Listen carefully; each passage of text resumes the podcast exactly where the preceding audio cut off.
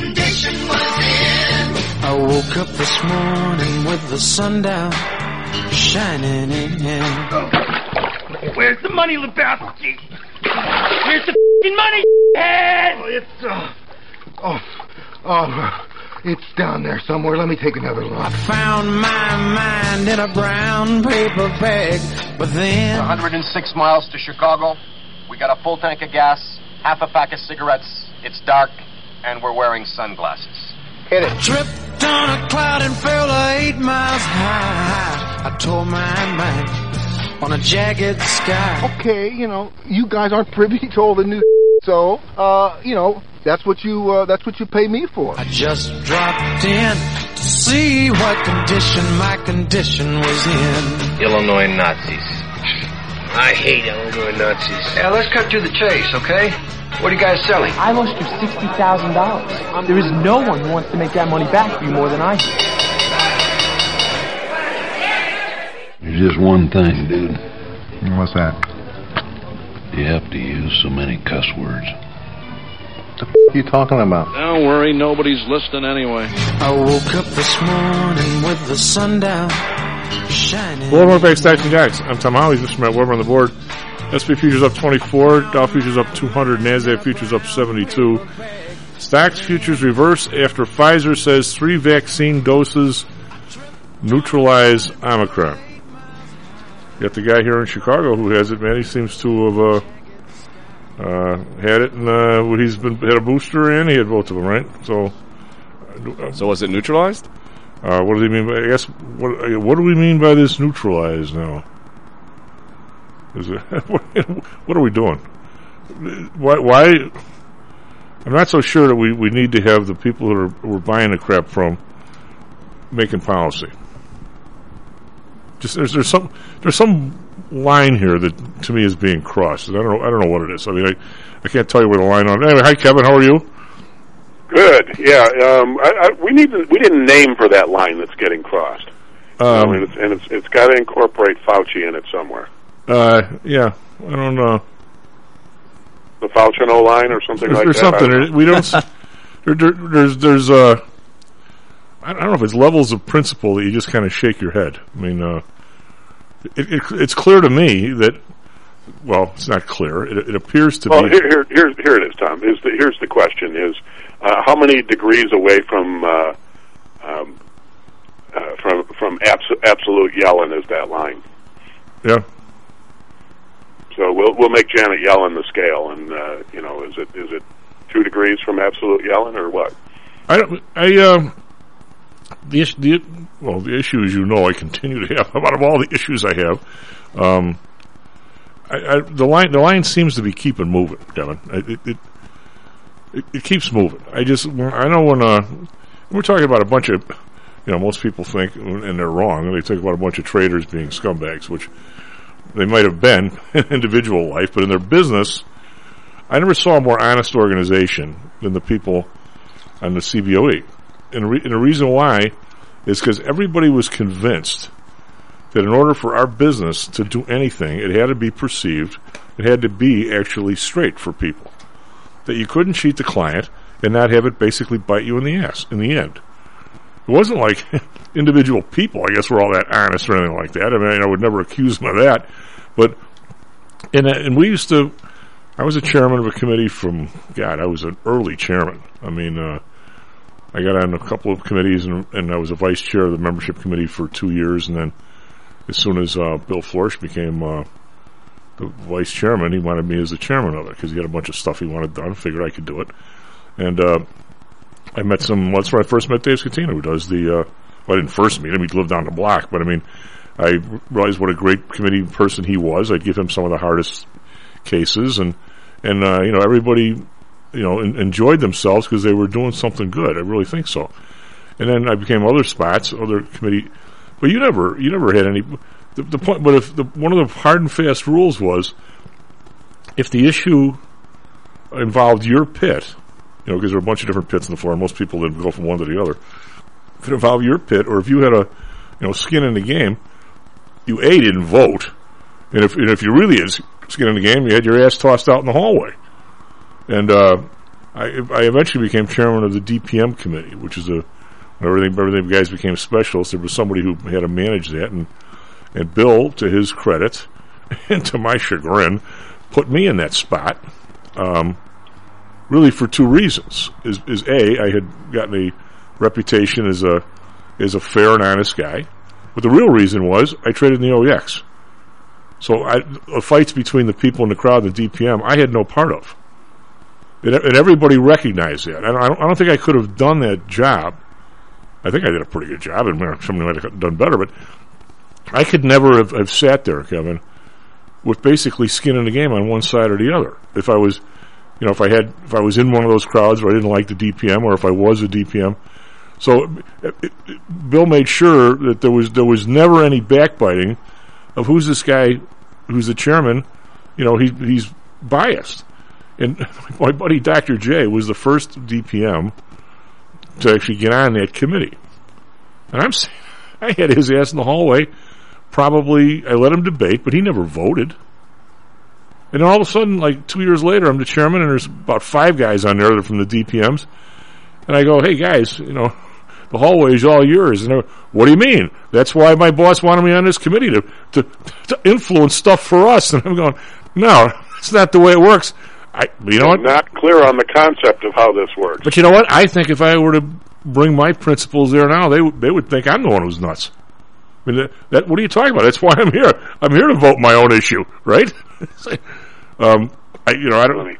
So, so back to the uh, the the beginning when you when you were talking about the um, uh, the virus and and so on. The the uh, Atlantic has come up with a new term. They ran an article this week called uh, "Is it safe to hang with the unboosted?" So there's a new a new degree of unclean. There's the unvaccinated, but then there's another unclean group called the uh, the unboosted.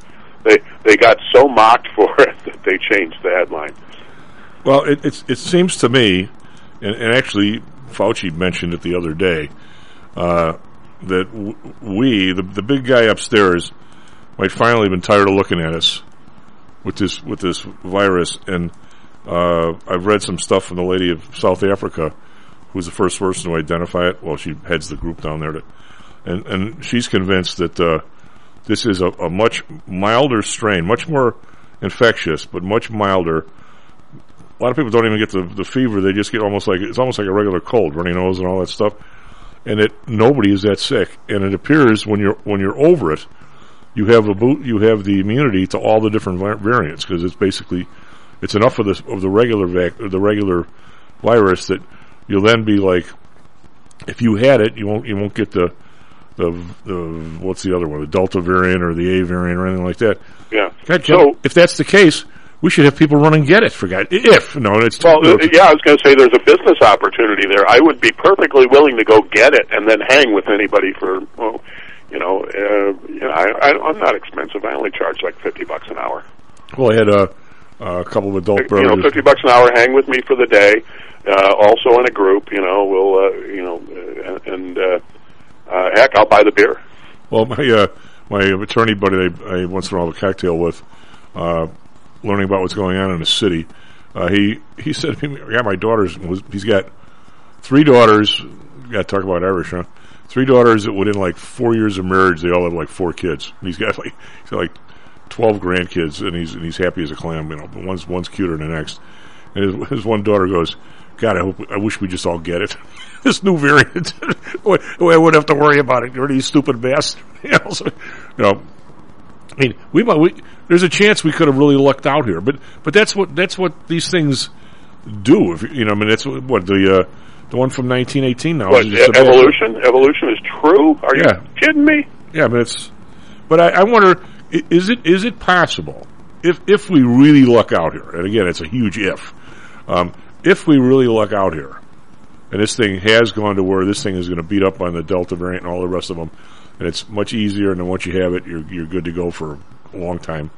Uh, if we luck out here, can we? Can any of these people change their policy, or are they just, or, or are they just going to be, you know, stuck stuck in their policy no matter what? I mean, we we, we still going to be making people get vaccines yeah, that were so designed if, two years your, ago? Your question is if, if we cross the Rubicon here and uh, uh, and there's no looking back.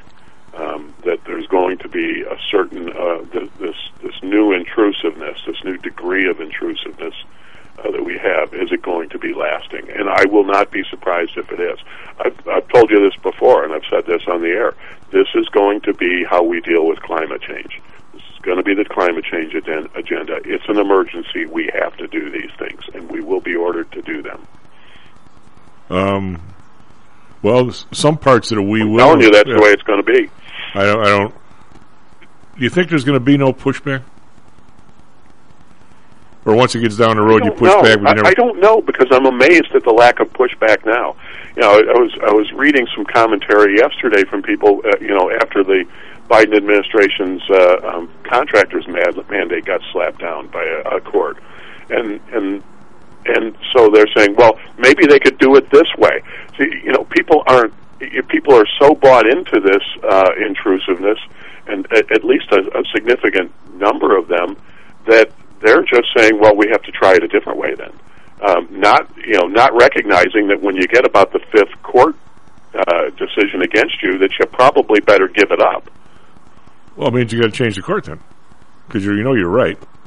Everybody's right now. Nobody ever thinks they're. they're It, it is wonderful to be to be right, you know. Yeah. It- and and look, I, I you know I, I know that feeling because I am I actually am right, and the rest Oh, of you you should I- I listen to me. But uh, um, but there's a lot of people that uh, you know that aren't as right as I am. Oh yeah, well everybody's you know got this all. I, I uh, my my uh, my nephew happens to be you know somewhat opinionated, uh, and and, and I uh, know my of course my I if I want to rub somebody the wrong way, I'm actually pretty good at it, which I don't really like to do very much. But sometimes you have to do that with your nephew, and you say stuff like, "Gee, you know, if if you're going to be that."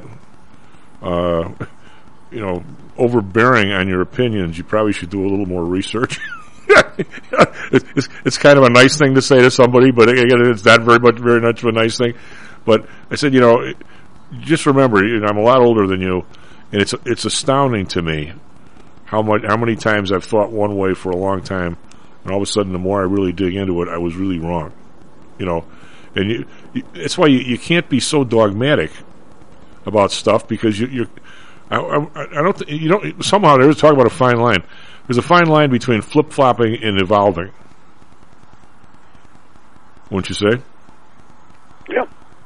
And, I, and I'm not so sure what that, what that is either. But but in the face of new information, I think you're supposed to change change your mind, right? I mean, uh, the first example I ran into that was when I came to the trading floor way back. The old the, the old folks, if anybody is listening, remember a guy named uh, uh, Joe Granville. When I first started, Joe Granville was uh, he was the absolute guru. Now he actually had a technical, technically, uh, a technical uh, analysis system that was actually pretty good, and one of my clients used to use it. And he down, you know, I it. I don't know if you can download in those days, but he, he used it somehow, and it was it was pretty good, right? But anyway, the uh, but Joe was, you know, inter- interest rates were fifteen percent, and and you couldn't very well. Uh, I mean, there's there's no way stock was going to go up at that level, right? It just no no matter what, if if you could put your money in the bank and get twelve or thirteen percent risk free, you sure as bleep weren't about to go. Maybe there, there obviously came a time, you know, in, in August of '82, where if you'd have been at a packed cocktail party with your wine and your pinky up in the air and said, you know, guys, tomorrow morning I'm going to go find my mutual fund guy who's probably painting houses somewhere, and I'm going to put my money in the stock market. You'd have been tossed out of that that party. You'd have, they'd have said, "What's with this moron?" Well, it turns out there was a time there where you, did want to do that when interest rates started coming down. You didn't get hurt for years. I mean, you still were over ten percent for a while, but uh, I mean, you you ground you, you bought the the Dow basically at eight hundred. You know, of course, the Dow stocks were a lot different than they are now, so you got to be careful with that. But still, if you hung in there with the Dow or the S and P, you you know you've done nothing but not look back for God knows how long. And it, but it, but Joe, he was he was so into the the you know the market sucks and you know every, his newsletter every morning the top big tip sell all stocks. This went on for God, Kevin, I don't know how many percent percentage points in it. To finally, when the interest rates keep were going down, like every four months they'd be down. It was just obvious. You know, it wasn't obvious we were going up the next day or anything like that, but it, it was it was clearly obvious that, that, that the tone has changed. and and I, and I you know all the guys that come on t- TV every day and talk about you know buy this dip, buy that to markets. One of these days, if these these interest rates actually do start to go up, and I bet they will, I'll bet we end up with a new Fed chairman someday because the hue and cry is going to be so bad from regular people. And this stuff just going up on them, and they're not, nobody, and they're not getting a raise. Uh, that it's going to be a, I think it's going to be the single biggest issue in this midterm election. And and and uh, and I think they're going to have to turn this bus around, and they're going to have to realize that they're the ones that are doing it. And when that happens, you're you're, you're just I I can't uh, DocuSign last week. It went from 100 times earnings to 60. Now I I will not I will never say either because I don't know. So I certainly wouldn't say in the air. Plus, I'm a registered guy. I will never say that. Oh, you got a short DocuSign. I'm not going to say that because DocuSign two years from now might might go into other areas where they make a bunch of dough. There's nothing to do with signing documents. So you don't. But I will say this: that if interest rates are four percent, there there there will be few and far between companies trading at 100 times earnings. There might be some some new idea that is, is growing, you know, doubling every month. It's 100 times earnings. I get it. There's going to be somebody, but there, there's not going to be a slew of places just hanging around at that price if people can get 4% risk free. I'm, I'm, I'm, just, that you can guarantee. Now, which companies they are, they, I wish I could, I wish I could tell you that. I mean, uh, but you know what I'm saying? It, it, it's just a difference in pricing. Just saying. Gotcha. Hey, I got a. No, I, no argument for me. Hey, I have a uh, a question for you, you mavens, and you guys are mavens. This is this Quora Digest, and here's a guy. Uh, somebody asked a question, he answered a question. You asked a question, and there's all kinds of middle, little questions in here.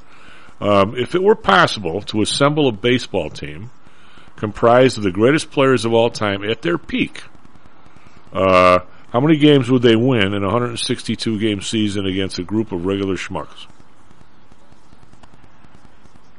In other words, what's the wins above replacement for that team? Uh, yeah. And I'm, I'm reading this stuff, and I'm uh, going collectively. Well, I'm first of all, first of all, who are the guys? Uh, and I'm sitting here, and, I, am thinking, I'm reading this thing at home, and my two mavens, Kevin and Matt Weber, are not here to talk about the. Uh, now, who the hell? Of course, this guy says, and he's got in parentheses Ruth in right field, Mays in center field, Bonds in left field, bench at catcher, etc. How many games will they win in a 162 game season against a group of regular teams? Says, let's start with the runs created and look for the best seasons by position. Best seasons by position for one one year. Now the question is, who are these guys? And uh, boy, I tell you what, I would not have guessed any of these names in the years that it happened. Okay, but what? How, how are they measuring runs created? Is it uh, uh, plus driven in or what? I, I, I, this is what you guys are supposed to know. There's uh scored plus driven in minus home runs. No, there's some some there's some uh uh some formula you can tell people's best years anyway. But he, there, here's the guys. Uh, catcher Mike Piazza. Well, the number comes out to one. F- is in the there's a number of value. Mike Piazza, 1997. His number is 150. Uh, First, I could see Piazza be, uh, you know, being at that level. He really, for a few years, he was, but he was never a great catcher. So no, this, well, this is this says this is how many runs is this team going to score? Then they're going to assume an average pitching staff, and they're to look to see how much a regular team scores. It's, it's you know, it's, it's it's it's just kind of an interesting thing. I I just couldn't believe the lineup he came up with. Uh, first base. Let's, let's hear it. First base, Lou Gehrig, 1927, with a 208. Second base, Rogers Hornsby, 1922, with a 202. Third base, this is a toss up. Either A-Rod, 2007, with a 166, or Chipper Jones, 1999, with a 165. I, I would just have assumed that would have been Mike Schmidt, but evidently not. Shortstop, uh, Derek Jeter, 1999, with a 158. Left field, uh, here's another toss up. Barry Bonds, 2001, 230, or Ruth, 1921, 229. Center fielder, you will not guess. You will not guess. Hack Wilson, 1930, 192, and in parentheses, bet you didn't see that one coming. Yeah, well, uh, I, actually, I, I'm I, I'm not I'm not shocked at that. I'm I'm surprised that I didn't think he was a center fielder. Um, yeah, when you hear about people, somebody somebody somebody drunk all the time, you wouldn't necessarily think they were the center fielder, but I guess he was. Yeah, he, but but it, you know that's the other thing is if he was drunk all the time, he might have wandered into center field by accident a lot. That's true. So we'll give it to him. Manny, Manny does that now that he's playing left. He goes out to his old home in center after a couple of beers. You know, you see him do that. The world's a lot different in left field. I can tell you. I much prefer center. Yeah, I think it's it is amazing. Some people are really good at one. I much prefer the infield because I like talking to people during the game. Oh God, a right fielder Chuck Klein. Who the hell's Chuck Klein? 1930, 193, or that one. You didn't see that one coming. And DH Chicago, we could probably know this. Frank Thomas, 2000, 163. He had an unbelievable year in 2000. But this is, if we could estimate that that team would score, that, scheme would score 1,662 runs, obliterating the current record of uh, 1,067 held by the 1931 Yankees. And that was 154 game season. Says pitching is tougher to estimate, so we'll figure out the pitching staff, the average number of uh, of runs a pitching staff gives up in 2019 was 782. So these guys would these they think these guys would have an 819 winning percentage.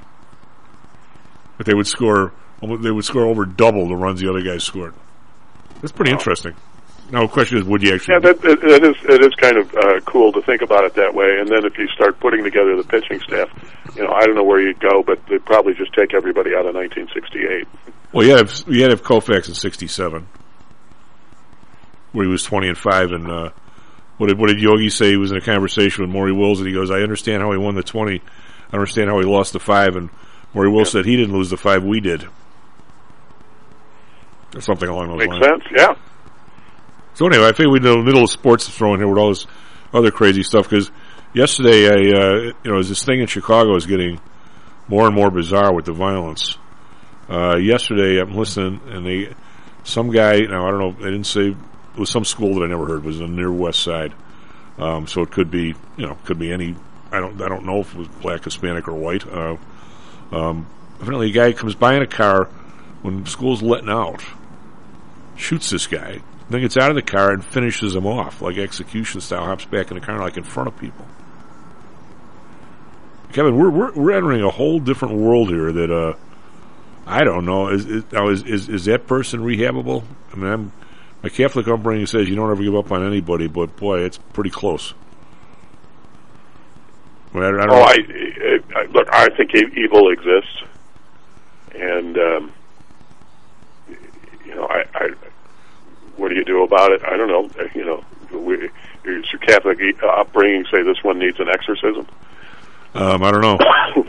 but you know, I've been I've been kind of toying with all these, and my buddies, my lawyer buddies and judge buddies, tell me that the the whole thing has gone askew, and that these are young, unsupervised gangs of however many people want to be in their current, current their group, and they do fight with each other over turf, but they just head other places and do stuff and grab cars and grab purses, and they're younger. And I'm, I'm wondering, Kevin, we somebody needs to think outside the box. We need to find a you know, a place where we had a jail here that we closed or something, and and if you get a gang like that, you ship them out there and you hold them for a while, and you say, okay, where are you? Are you going to school? Do you have a family?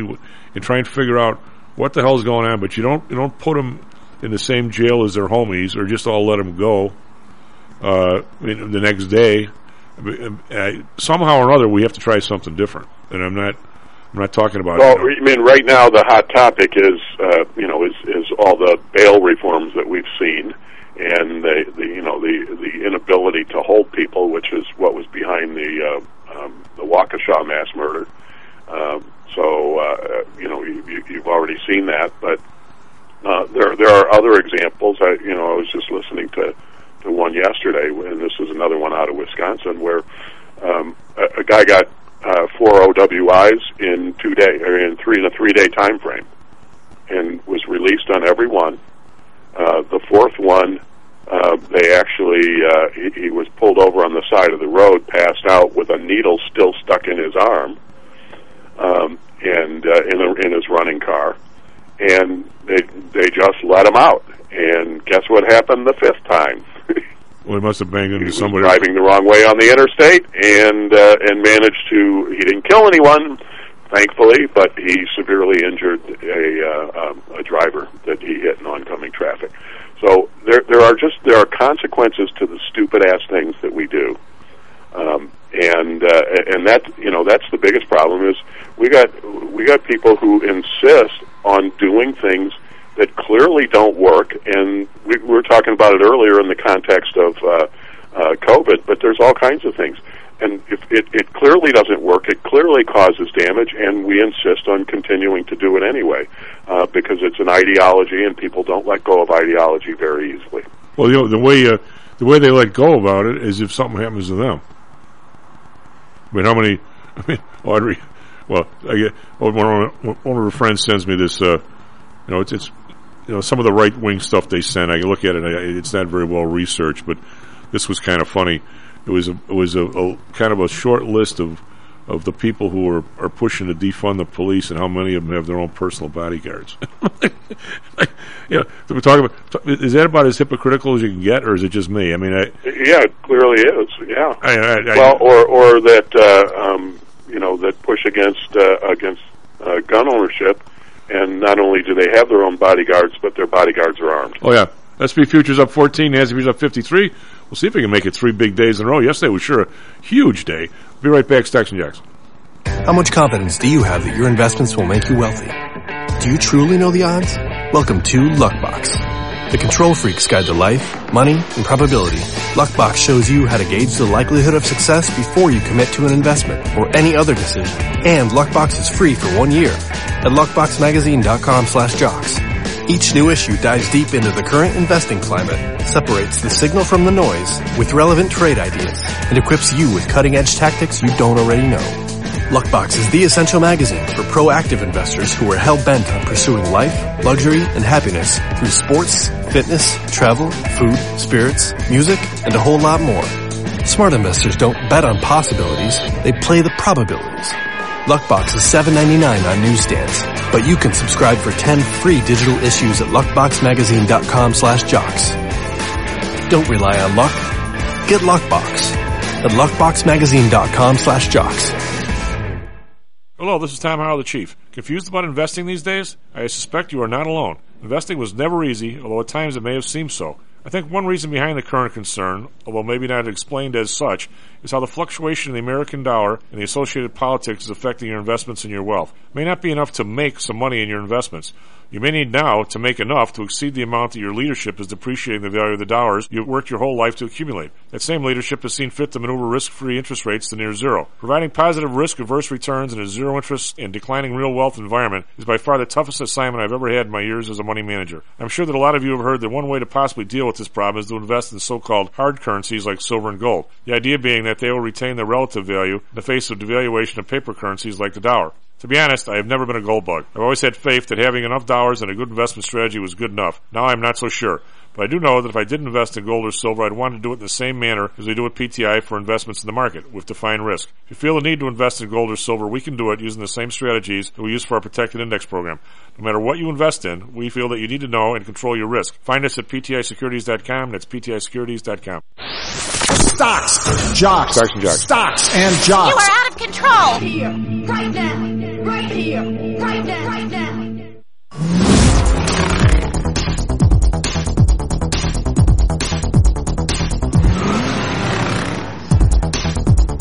Hello, and welcome back to. I'm Tom Haugh.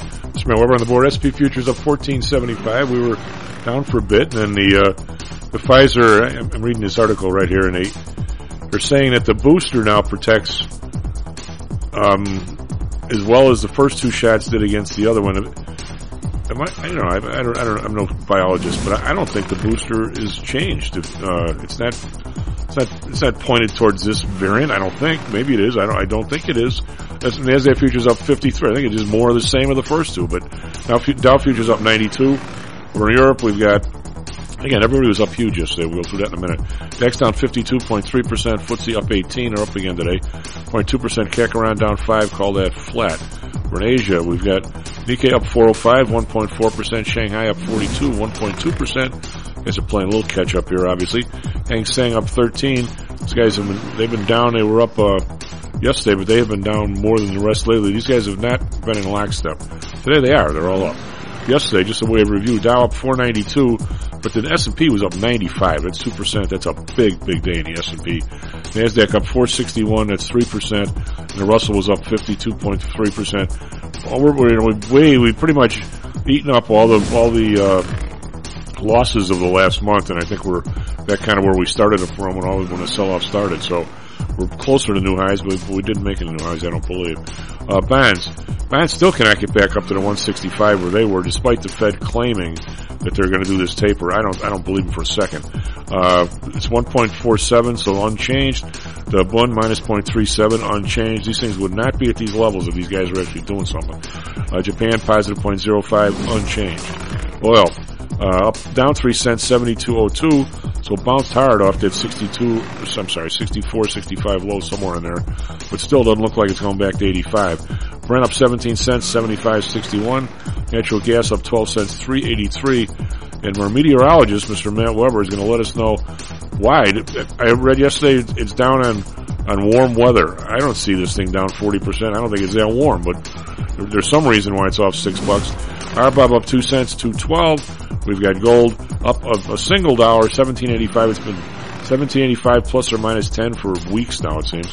Silver down 16 cents, 2232 as it continues to move violently between 22 and 24 and then never breaks out. Uh, copper unchanged 434 and we have Bitcoin down 1400 again under 50,000 49,000 49,049 Eddie, what do you got for us, Trevi Weather Sports?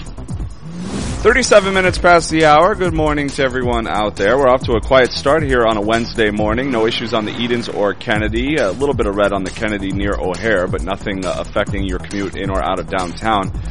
Eisenhower looking good. Same for the Stevenson. Southside expressways are all quiet, as is Lakeshore Drive. Only crash in the area is out in the western suburbs. Route 53 at West 22nd Street, there is an accident. But everything else is all quiet out there. Weather today, it will be uh, partly cloudy, a high of 35, which obviously isn't that warm, but it's a lot warmer than yesterday, so it'll feel like a heat wave after the uh, blustery, cold wind chills in the teens we had all day yesterday. Uh, so we'll see some sunshine and a high of 35 today. Right now it's overcast and 28 degrees downtown. For our Phoenix listeners, partly cloudy skies with a high of 70. Right now it's clear and 58. In sports, Blackhawks and Rangers were tied 2-2 and then the Rangers erupted for four goals to pull away and blow out the Hawks at the UC last night. 6 to 2 was the final in that one. Coyotes were off. Uh, Bulls and Suns were off as well. Bulls are back in action tonight in Cleveland. The shorthanded Bulls will take on the Cavs at 6 p.m. Central Time. That's your tip for tonight. Uh, Bulls uh, right up at the top of the Eastern Conference along with the Brooklyn Nets, uh, best record in the East. College hoops, uh, DePaul blew out, or DePaul blew out Duquesne. Say that three times fast. Uh, 87 to 67. DePaul is uh, having a good start under their first year head coach. Loyola played Roosevelt University and obviously had no problem with those guys, uh, blowing them out 88 to 49. Chief. The, uh, what is, you guys, uh, obviously are, my, are, are, you, man, you know the man too. Buddy, Buddy Bill is a, he's a big Marquette guy because he went there, he went there to play football and all things and then when he, when he scrubbed the football team, he, he, uh, he, he stayed and he boxed for him, so he kept his scholarship. Anyway, but he Marquette lost so many people in the transfer portal, Kevin, that they they have t- has, they have ten freshmen. Can can you replace everybody? They fired their coach. I'll take your word for it. Yeah, they fired their coach. Steve Wojciechowski was uh, their coach, who was the you know longtime Coach K assistant at Duke and player at Duke, and then his first you know big job he he took at Marquette and he made some noise with some some good recruits and uh, some high expectations, and then just kind of flamed out after four or five years. And so they brought they made a big splashy hire and brought in Shaka Smart, who uh, is originally from Milwaukee. And uh, who, of course, was at VCU and then was at Texas. And uh, at Texas, he was good, not great, and the expectations are uh, are high there. And so he jumped at the opportunity and came to Marquette and uh, a lot of the players left because uh, new coaching change, uh, opportunity to transfer without penalty, so on and so forth. And so he's sort of starting with a fresh slate. Uh, but they've surprised some people. They beat Illinois earlier this year. They had another good win as well, and uh, they look like they're going to be a, a, bubble team that has a chance to make the tournament in Smart's first year. Well, Bill says that they uh, they have amazing athleticism. Because nobody can shoot. You know, you know, freshmen, a lot of them can't. But I just my I guess my question to you guys if you lose all these people for whatever reason, coaching change or transfer portal or whatever, can you? There's no limit. If if if the maximum is 15 scholarships, and you lose all 15 guys, you can you can bring in 15 guys this year, right, Kevin? Oh yeah, you can you can fill them up, and with the new rule on transfers, um, it's not just grad transfers that don't have to sit. Now you get a one-time, uh, don't uh, you know, no need to uh, sit out um, transfer. So you you can you can put your team back together pretty quickly. Um, when you say that, is that because of COVID or? No, it's a rule change that they made last spring. All right, so everybody They've been gets to talking about it for years everybody gets to go without without uh, sitting out a year. without sitting out for one year. One time, second time you got to sit. Well, how many times are you going to transfer? One should be enough, you would think. Uh, there are the occasional players who transfer two times, three times. I've seen. Well, when, when we were when we you were know, young, they're, they're, they're, it's usually um, not a good story, but um, but but it happens. so the same thing in football. So what they're no saying is basically that they don't want you to just transfer every year, but they are saying, look, if you if you want to move on, you should be able to move on. Whether that's because you're behind somebody, the coach changed, you don't fit in.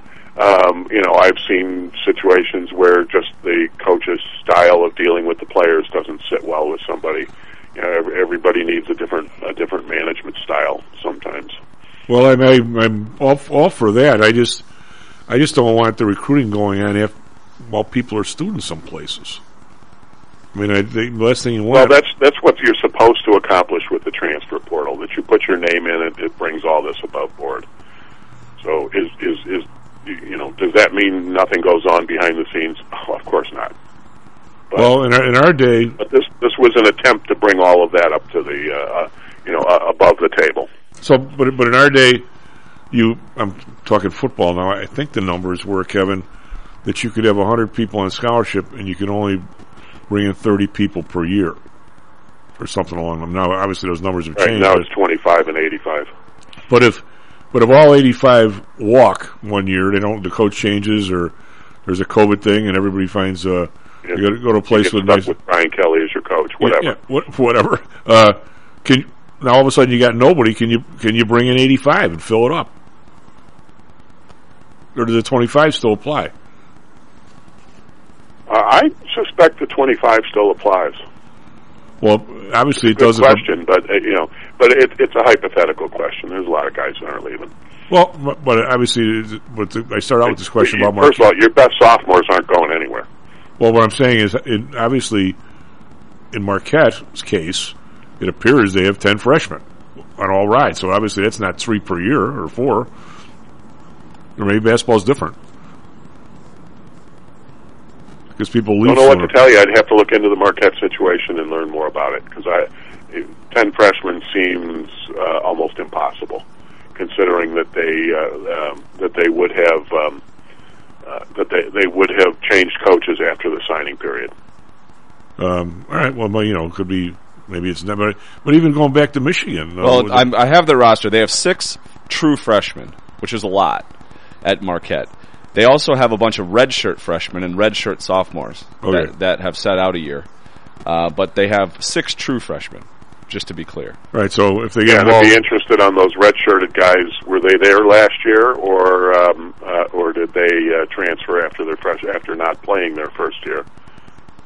Yeah, I- Somewhere else. Good question, but it And if like they didn't play somewhere else, I, I'm not guessing that they're really great players. They're they're you know they need bodies too. You know Marquette needs bodies. I don't think Marquette has a half bad team though. So um, Yeah, so so Chief is not incorrect when saying they have ten freshmen, but four of those ten freshmen are redshirt freshmen, so they're not freshman students. yeah, I They're hate that whole term redshirt freshman, redshirt sophomore. I I think it tends to cloud the clou- you know it, it doesn't clarify. It makes it less clear Yeah. as to what we're well, what it means is he's a sophomore because he didn't play last year, so he's a freshman eligibility. Right, Correct. so he's a sophomore, and if you want to call the guy a fifth year, if he sticks around that long, then call him a fifth year.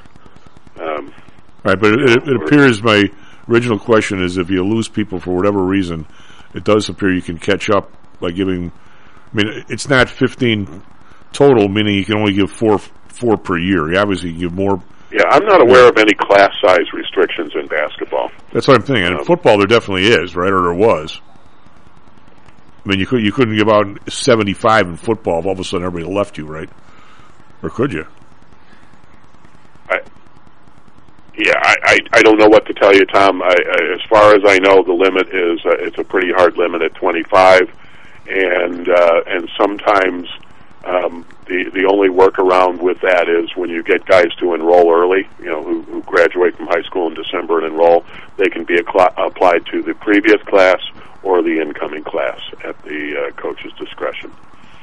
Hmm. All right. Well, uh, it, it's, it is getting more. Hey, kind back, back on, on baseball, I, I, I stumbled across this a while and I saved it. I, I didn't know if I'd ever bring it up or not. Um, but we, we, we hit on pitchers and, and Bob Gibson. Uh, I saw this tweet that said Stargell, Aaron, Clemente, Mays, Banks, Perez, and McCovey had just over 800 total at bats, uh, at bats against Gibson. Between them, they hit 231 and struck out 208 times. I'm going to say that the uh, best best hitter against Gibson all time was Billy Williams. Uh, actually, that that uh, that is a uh, a truth. Um, and I'm uh, not- I'm not that wrong Williams time. got Gibson uh, for some big home runs in some periods. I, I think he only hit like in the 240s against him, but um, but on the other hand, uh, um, he, uh, uh, he he did get some, he did tag him in some key uh, situations. He said he never showed him up. Always put his head down and ran. Never. he was very aware the next one might be his ear. well, yeah, and, and there's there was a story as I, as I was digging a little farther in there, and I'll, I'll tweet out uh, a couple of uh, a couple of things on, on this. But um, you know, Rose, uh, Pete Rose, talking about him. Uh, uh, he, he said he uh, um, he was playing second base when a uh, when Gibson uh, uh, hit a double early in the game. So he's walking by him. He says, "What'd you hit, Gibby?" And he's bent over. He's got his hands on his knees. Doesn't say anything. So I ask him again, "What'd you hit, Gibby?" He still didn't get anything from him. Uh, Rose asked his manager, who was Fred Hutchinson at the time when uh, uh, when he was a rookie, when the inning ended, and Hutchinson said to Scotland, said he warned him, "You don't talk to the opposition during a game." The next afternoon, Rose is standing near the cage at Busch Stadium watching the Cardinals take batting practice, and Gibson walks up. He walks over to him, and he just walks by and says, "It was a slider, Rook." Well, uh, evidently he went to the All Star game and he was caught by uh, Tim McCarver. McCarver said he wouldn't talk to him because he was he was uh, wasn't in the Cardinals at the time or something. It was his catcher. That's interesting. But yeah, that, I- I've got this other one that is just a list of you know Sandy Koufax versus uh, Hank Aaron um, to, to, to hit 362 on base 431, uh, but only a 647. Oh, uh, oh no, his OPS was 1077. Sandy Koufax between uh, Lou Brock 185, 232, 246, OPS 478. Uh, Gibson versus Eddie Mathews. Uh, actually, here's someone who did pretty well against him: 95 at bats, 31 hits, five doubles, triple, four homers, 13 RBIs. He- He was 326, 448, and uh, um, uh, 975 OPS. Weren't you uh, happy? Uh, Clemente, uh, Clemente didn't do so well, and then it goes into you know Seaver and Spahn and uh, uh, Robin Roberts, Steve Carlton, Nolan Nolan Ryan. So it's it's some interesting stuff. Some some good grist for the uh, um, uh, for the off season uh, for the for our hot stove league today. Well, the uh, I mean, some of those those um, people it has to do with you know about their their uh, what do they call them? I was just we were just talking about it. Their their key years. I mean, no nobody had three years like like Sandy Koufax did. When he came up, he was kind of wild. Then he had three years where he absolutely dominated baseball, and then he had the arthritic elbow, and he retired when he was thirty. So it's a question: what what do you think? What do you think the Hall of Famers should be? I mean, some Hall of Fame people think if you're not if you're not in the league for 20 years, I mean, you don't belong. I mean, uh, other people think, you know, Gale Sayers was still to this day probably the most exciting running back.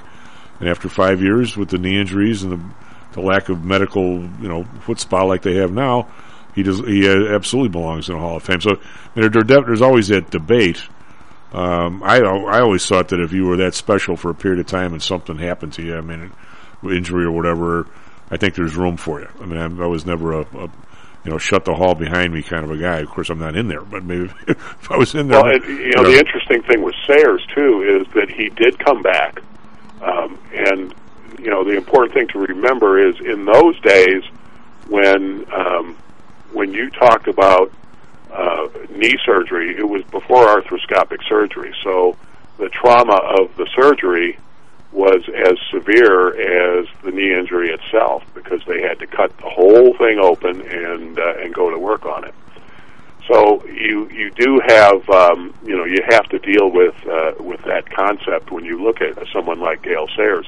What I find interesting about Sayers is that he um, uh, what I want to say he, he did come back. He did have a thousand yard season uh, in, in a 14 game season, um, and uh, and what's kind of interesting about it is he was essentially he didn't have the burst of speed anymore. He was like he played it more like a fullback after being the most electrifying player, the give me 18 inches uh, inches of daylight guy, um, he turned into a fullback, and he was a pretty a fullback who got a thousand yards rushing.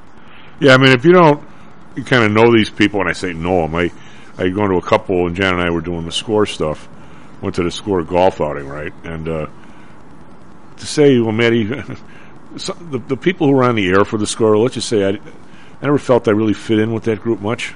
Uh, I never saw guys with bigger sports egos in my life, and I'm not so sure they, they knew all that much, half of them. But uh, anyway, so we go to the golf outing, and I ended up talking to Gale for about an hour, and uh, and he had really gotten into biking. Uh, this was probably 20 years ago, so he would he would have been what he would have been in his 50s, Matty, maybe. Uh, and he was really into bike. He goes, I can't run. And he goes, even you know, there's no way I can do that. He goes, but I'm pretty good on the bike, which I bet he was. He still looked in great shape nice guy. I mean, uh, he, uh, you know, I mean, I, he was talking to me. I mean, he didn't have to talk to me, but he, I mean, was no, I mean, it was about, it was like talking to the guy down the block. I mean, he was saying, yeah, you know, he, he goes, you obviously figure I'm not going to do much running. I go, no. And he goes, but I'm really getting into this biking. And he goes, I'm kind of liking golf too. He goes, I'm horrible at it, but, you know, just regular conversation with somebody. And, uh, you know, he was, he was, well, he, welcome to that club. Yeah. I mean, Steve Stone was, was fun to talk to. Uh, very forthcoming about, the the drugs that uh, they used to use in their day for painkillers for shoulders and stuff. And uh, uh, interesting story. I, I, there, there was a game where I was I was young and I was watching him, and he had a he had a, he was pitching, and he'd given up like seven walks but no hits, and it's the seventh inning. You know, and he's having trouble finding the play. Well, they they I think they yanked him after either no hits or one hit, and it was just really odd. You know, so I see him and I go, Steve, I remember. He goes, I don't probably remember. You probably don't remember this game, but I do, just because it seemed odd to me. I said you were pitching, and uh, you had you had given up uh, uh, like seven walks, no hits. You had a no hitter going, and, and, and still they pulled you. And he goes, Oh yeah, and it was against somebody on such and such a date. He, you know exactly what I was talking about. And he goes, Yeah, you know, and I really screwed up that night. And I go, What did you do? And he goes, Well, I I mixed one painkiller because my shoulder was bugging me with something I had never taken before, and they obviously clashed. He goes, I was having real problems because I couldn't see the signs. He goes, you know, sort of like Dock Ellis. Yeah, he, he, goes, he goes, that was really a problem. He goes, but the catcher, and he named the catchers. You know, he goes, he was a backup catcher. He wasn't the first string guy. He was the best receiver I ever threw to in all my years of baseball. He couldn't hit for squat, but he was a great catcher. And he came out and he says, Steve, what's wrong? And he goes, I can't see the signs. I took these two drugs. The guy goes, just throw whatever you want. I'll catch it. And he goes, he did. He didn't have one pass ball in seven innings. Or, and, uh, and he goes, he goes, nobody else could have done that. He goes, that, that game was, was bizarre, not because of me, but because of him. I basically crossed him up for seventh inning and he didn't miss a ball. And he goes, that, that there's nobody that can do that. no matter who you are. He goes, Johnny Bench couldn't do that. He goes, but this guy had that kind of reflexes and that kind of hands. And uh, he goes, yeah, they had to take me out the seventh inning. I couldn't see the side. the ball's all over the place. well, you know, you know the Doc, uh, the Dock Ellis reference uh, that I mentioned. Yeah, yeah. Well, he, yeah, where Doc, Dock Ellis uh, was not scheduled to pitch, so he took LSD. Oh God! and the pitcher didn't go, so he went, um, and he pitched I, a no hitter. he, did, he, did he look like uh, what's his name? The guy in Detroit, uh, the Bird. Oh, Fidrych. No, he, you know, he look. I, I'm I'm sure he had some interesting views of the strike zone at times. Uh, I, I'm sure that um, you know that it probably just zeroed in on him real neatly, and uh, you know everything was like throwing into a funnel or something. But on the other hand, he walked a lot of guys that game. Matt, did you ever see any films of uh, the Bird, Mark Fidrych? Oh yeah. Um, I mean, they, how many how many innings did they throw that poor kid? It threw his arm out his first two years. Was was it like it was unbelievable how many. What he was like. his rookie year wasn't he like twenty three and twelve or something? I mean, some massive number. But you would never do that today to somebody. And uh, but he used to wander around the mound and look up at the sky. I mean, he was a riot. I mean, Detroit used to get nobody up there, and all of a sudden this guy starts pitching. They were they were filling up that clanky old building. Didn't their old their stadium used to hold like sixty thousand people in the the old Detroit stadium? Or was that Cleveland? Oh, Cleveland was the one that was real big, right? Not Cleveland Detroit. was Cleveland held like eighty. It was the football stadium basically. And then, well, then they, you know, you come out there and there'd be five thousand people there. It must have been quite a quite an echo around that place. But uh, what? You, so, Kevin, what? Um, we talked a lot. I don't know if you were listening yesterday when Flanny was in. Uh, pretty, or actually, was on Monday. What What do you make of? You know, we talk about you know the violence in Chicago. We talk about the.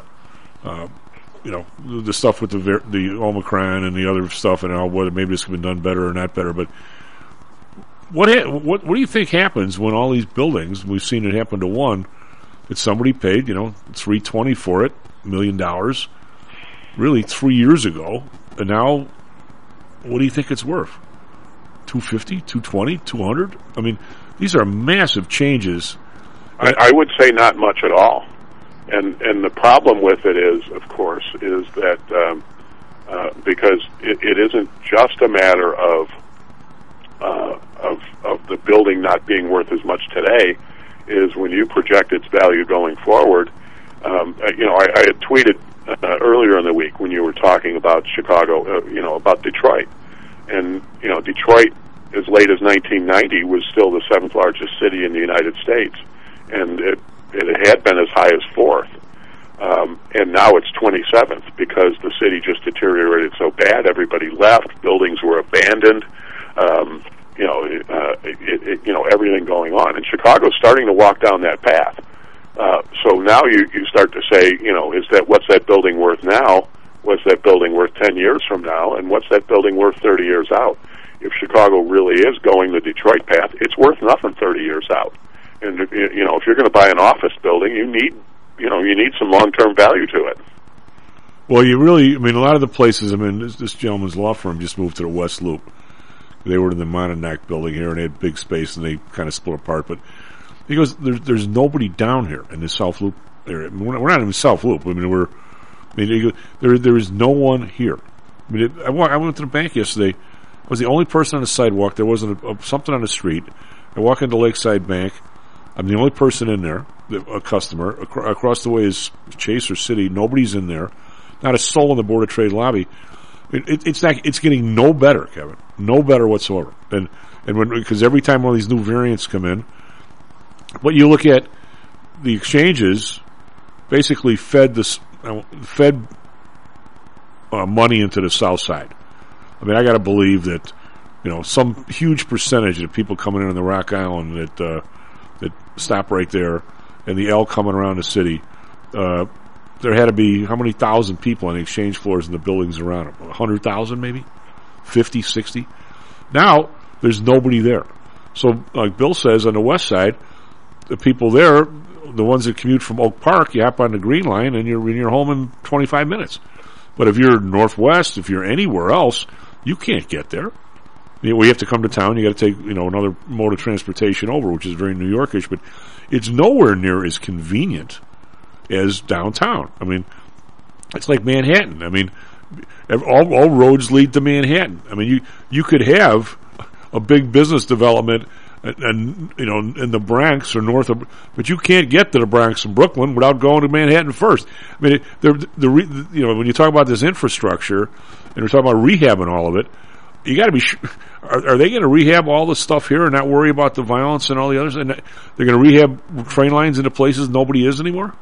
I mean, well, and and also consider that that you know uh, that that all just spokes uh, for your train lines is designed for a city model that doesn't exist anymore. So how much are you going to sink into it at all? Well, but you, you know, I mean, do, do you, you know, I, I don't know, I don't, I don't know if this is possible, but you know, take a city like Detroit. That that city is in a position now because they've cleaned out almost all of the abandoned buildings, and so they have a lot of open space. They're in a position to sort of reinvent the city and reinvent the model, and probably draw people back slowly because you know you still got a lot of people in the suburbs. Uh, in suburban Detroit and, and ringing the uh, area. Well, your cost. So you know you could you could make your trans. Yeah, first of all, it, you, you probably you probably need to build your uh, transit system around more driving, which means you know a, a different structure for roads, different you know uh, different road patterns, and so on. I mean, Chicago's is goofed up from that regard too, because you got all these angle streets that just totally gorp up the traffic everywhere at every well, six it- corner well, intersection. what you have, I mean, Chicago and New York are unique, and this this happened to uh, when, when Sears moved out. My Walt was still alive. My stepfather, and he downtown worker, and he and he they worked at Waltham Watch down here, and they had, they had people. And when Sears moved out, he says to me, "I can't believe they're doing something so dumb." And I go, "What are you talking about?" But uh, all right, I'm just coming out of grad school and so forth. And he goes, "That's that was it was after that." But he he goes, "That's the dumbest thing I've ever heard." He goes, "Downtown, you do you have any idea how many people work for our place that are the second breadwinner in the family that can essentially get back and forth to work in a timely manner for two bucks a day?" He goes, if you, if, now all these people, if they move to Hoffman Estate, have to buy a car, and, and you know gas, insurance, a whole bit. They're and, and they're not, they're probably not even the primary breadwinner. They're not going. You're going to lose all your people, and you, you think they're not worth anything to you. You can always find another person. If these people are ordering shirts for you and, and women's clothes, they've been there forever. They are the heart and soul of Sears. they said for you to just he goes no he goes very few people. Yeah, you're abandoning the institutional value of the uh, workforce. well, but the, you're still the continuity that they can provide for you, the ex- the long-standing expertise. Yeah, and and I, I suspect Sears did that consciously. It may have been stupid, but I think they they were stupid on purpose because they uh, you know they they really wanted uh, to tap into a totally. But the idea of, of plopping on a brown line by me or way further north and making it downtown and back for six bucks a day is things most cities don't have, and and, and to abandon that is is really ignorant. I think in the long run. Whatever. SP futures up nine, Nasdaq futures up forty three. Talk to you later in the week, bud. We come back. Let Mr. Russell Rhodes. Are you one of the millions of people who suffer with pain? Do you wake up in the morning with stiffness in the lower back or neck? Why are you using medication to cover up the symptoms without treating the actual cause? Painkillers, muscle relaxants, and anti-inflammatories are not the answer. At ChiroMed, physicians are trained to detect the cause of your symptoms and to correct the underlying problem. If you're ready to listen to common sense and do what it takes to make changes in your body that can affect your health for the rest of your life, give ChiroMed a call and set up a complimentary consultation. They are located in Orland Park and can be reached at 708-403-2727. 20,000 patients over 22 years have been treated at ChiroMed and over 90% of them have had positive results without medication or expensive surgery. Isn't it time you did something good for your body too? Give ChiroMed a call. 708-403-2727. That's 708-403-2727. Let's get you pain-free and living again. Hi, I'm Audrey Johnson, an owner of Home Source Realty and a frequent contributor to Stocks and Jocks. If you're nervous about the stock market and considering diversification or are looking for a rate of return way better than your banks, consider adding rental properties to your portfolio. Whether it's a condo, single family, or multi-unit building, I can help you select a property that meets your financial needs. Call or text me at 708 349 3456. That's 708 349 3456. Or visit my website at myhomesourcerealty.com. That's myhomesourcerealty.com. Interested in promoting your business to a high-end audience comprised of entrepreneurs, traders, executives, and the everyday business person? Consider advertising on Stocks and Jocks. With devout listenership covering the Chicago market along with a vast online presence, advertising on Stocks and Jocks may be just what it takes to put your business over the top. For more information, contact me, Matt Weber, at matt at stocksandjocks.net. That's matt at stocksandjocks.net. Hear ye, hear ye! The Homer Broadcasting System is on the air!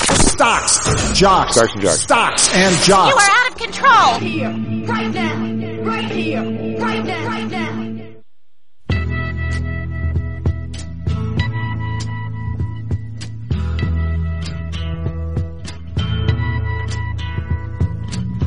There's something happening here. What is it? Well, on Pay Slash Jacks, halftime out. It's Matt Weber on the board. SP Futures now only up 850. NASDAQ Futures up 36. I say only 8. Yesterday we were like 90 something. We're up 100 most of the day, or 99. We never quite hit the 100 a couple times, but it's, it's very odd trading in that we race up and at some point it's like everybody decides, okay, that's the number. We just sat it like up 98 in the spoos. I'm going to say for four hours yesterday, and finally we ducked down to like 93 and came back to 96. A little bit of movement on the close, but Russell, how are you, bud? I'm doing okay. Are you Indiana-ish or are you here-ish? I am here-ish. Cool. Are you guys on? It's a big, it's a big day. Uh oh. Why is that? Are you becoming? You, you're getting your fid today? I am getting my fid today. All for you. congratulations. Well, it's I, I defend this morning after I talked to you, but Well, the uh, I decided I decided from the comfort of my home own home was a great idea. we uh, why didn't you come in? You should have come in. Oh, let him Uh, celebrate no. his day for God's sake. He doesn't have to brave the cold. We'd have, we'd have run out. and We'd have, we'd had something. We'd have we'd have some espresso shot for you or Yeah, some mimosa maybe Yeah. or Bloody Uh, Mary. I've I've got the I got the Red Bull and Adderall cocktail all all set. I'm I'm good. well, congratulations. I, I I have a feeling we, we we walked you through this for how long has it been? Two decades? I mean, uh, Oh Jesus, uh, yeah, it's been a while. Doesn't matter, man. Well, I've done like six years. I mean, it's the whole thing was like a six year process. That's that's kind of normal. well, you beat Belushi. I did beat Belushi for there. Oh no, but I I, I kind of tied Belushi undergrad, but I don't want to go there today. It's all about happy stuff. You just you just like school. What? I, I, like school. this is the most. I This didn't is the- realize if I did the things correctly, they'd pay me to go to the school instead of me having to pay to stick around. Uh, yeah. Well, all right. So now that means you you've submitted your thesis and somebody read it and Yeah. said this is good stuff, and uh, you're on your Yep. uh, great. Yeah. Now, how many people have? Basically, wa- walk us through that process. How many when you, when it, when you find you have? I think from what you've told us that there's Mhm. somebody who's you either go find or is assigned to you to essentially walk you through the, the thing from the outline to the a couple of proofs Yeah. and everything. And when it's all over, how Yeah. is there some kind of group that approves it, or how does it? What's what's the process? that's you. You just basically kind of summed it up. So I've got a dissertation chair, um, and I'm I, my my degree is coming from Oklahoma State. And if anybody out there wants to talk to me about that program, I'm happy to talk to them. Well, you liked it, right? It's a, PhD, it's a PhD program that you can do, and it's an accredited PhD, which there's a big difference um, between some degrees and other degrees. You always want to make sure it's accredited because it, it qualifies you, or it further qualifies you to teach at a university. Um, universities need to have a certain percentage of classes taught by PhDs, and then there are some adjuncts. And as a PhD student and a PhD, I don't count against that score. So re- that's why I'm really attracted to universities. Um, but I came up with a plan of, of what I wanted to study, which was a lot of behavioral finance topics, and got that approved back in May, and then went off and gathered all the data and ran all the numbers. And very few of my hypotheses turned out to be true. but Well, that doesn't matter. I mean, uh, Um, I I've, mean, I've done all the work. So I really, I just have to present the results. And today's process is presenting the results to a committee of four, my chair and three other people. And, um, you know, as long as they, they believe I've done the work that, that I said that I would do and, um, even though not all the results turned out to be what I thought they were going to be ahead of time, actually there's value in that as well. Um, they'll sign off and I immediately am allowed to say I am a PhD and use the term doctor, and I, I'm gonna I, I'm gonna start calling people and saying this is Doctor Rhodes calling for so and so. Well, how did Dr. absolutely, I'm, that's- I want to wear that title out. That's the whole point. Totally being sarcastic. Well, I'm being sarcastic about that. How did how did Dr. J beat you to the doctor? Um, di- how did how did he get that nickname? I mean, I know their father is a well, well, well known um, neurosurgeon or something like that, but. How Um, did- transplant I- surgeon. Was that? I mean, was that his badge and it just stuck? Or? Yes, he was DRJ. That's what it was. Yeah, Okay.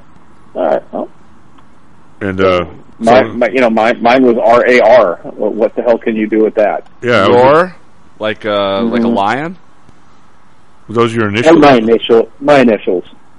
But I wasn't thinking. Um, oh, cool! My initials are available. well, mine I was TPH. Those are my initials. So Yeah. So, well, Tom was if I'd known that it would, if I'd known it would turn into, it could possibly turn into, you know, almost a copyrightable name, um, I would have thought differently.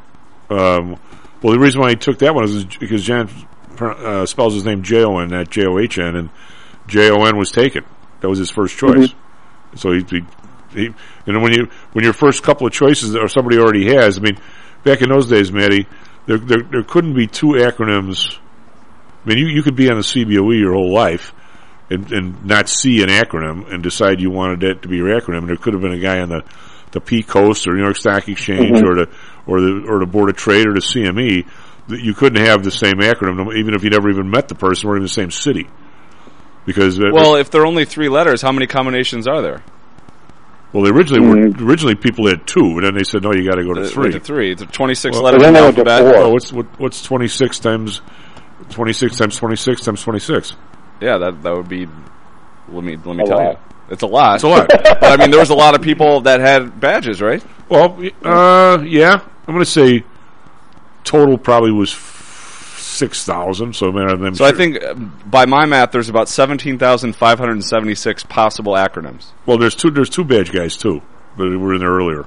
Yeah, you could you could do a two letter or a three So letter. 26 and they, times- they did well, expand Dan's to four letter. Dan said you can also have one and you can also have two. So that I never saw one, but maybe they weren't a board of trade. so then so then that obviously increases the number. Yeah, because I mean Bob Giannone was Then, BG. now the math's getting too hard. yeah, well, well, the, the well the, the two is twenty six by twenty six, so that's easy enough. Right. And then now the the three are 26, 26, 26. So that's a lot. And then I think the people on the the item badges might have had four. There were four guys. Yeah. But there were everybody pretty much unless you were if you came to the CBOE past what seventy six, I'm going to say Russell, you had a three three letter acronym. So either so you know either way, call it uh, 18,000 plus uh, possibilities for Yeah. acronyms. And I thought there was more than that many people that had a badge. No, well there, there probably were uh, three thousand on the Merc, three thousand on the Board of Trade, maybe four. 1800 on the CBO, not Okay. very many So, in the yeah. stock exchange. So was- it worked. Yeah, it was probably. I bet there were twenty thousand people with badges. Now, if there would have been, you know, went to hundred, yeah, you'd have to go to four letters, I guess. But uh, no, it, it worked. But I mean, you'd sit there and go, and you'd say because there, there was no there was no time on the CBOE, so I thought I might actually be able to get it. I'm sure John thought he could get J O N, but there's nobody Mhm. down there that. Uh, but we had uh, well because the other guy John O J N O he was J N O John O. There was a guy on the floor, but he was a character. Uh, those guys all got indicted for something. I don't know what the hell he did. They were in some kind of business. there, there were there were creatures, right, Russell? Uh, Front front running. uh, no, they did was something they did something they did outside the floor. Hey, uh, question on on the stuff that you the the hypotheses that you thought were correct and weren't. Uh, were the fact that they weren't. Um, that, that's probably big time discovery as well, isn't it? What were one of those? Well, I think the core, the, the, the best takeaway, and, and I'll get feedback on this in a few hours, but I think the, the best takeaway was um, that professional money managers actually, yeah, we've got these behavioral finance things that through popular literature have become like kind of like people believe everybody makes the same sort of behavioral finance mistakes, but um, I'm not finding that professional portfolio managers give in to some of the heuristics that a lot of individuals do. And the only the only thing that I saw that maybe over influenced uh, professional portfolio managers was that stocks that had ret- that had consistently increased their dividend over 25 consistent years were overweighted on average by active portfolio managers. Whereas companies that have a high reputation or are well known um, are actually underweighted. Um, boy, it would have been interesting if you would have interviewed me for this.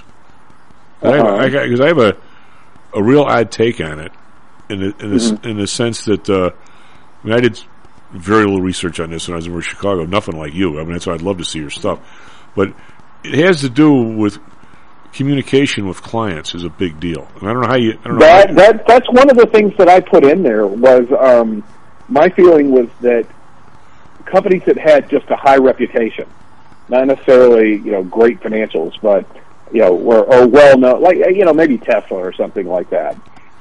Um, part of the, the you know the, the the discussion behind why I thought that would be true is high reputation companies would be the kind of companies that portfolio managers would make sure we're in the top 10 of their portfolio just because you know we have the whole uh, who can blame somebody for owning you know Microsoft which is when they had a high reputation or something like that. Um, so uh, there's not as much of that going on as you would think. Um, right I mean I, I don't want to spend too much there's not as much of that window dressing stuff that goes on. In fact um, one of the other things I did was I I bucketed uh, all the S&P 500 stocks into the best performing and the worst performing each quarter, and um, they weren't overrepresented or over, underrepresented either. Even though, by nature, the um, the, the stocks that outperformed should you know grow a little bit within somebody's portfolio. Well, what I we're, we're kind of talking about as usual. That's why I love talking to you. We, we start. To, there's there's different layers of conversation in every conversation. Mhm. It's like three dimensional chess or something. But what, what I'm talking about is if you're big enough where you don't.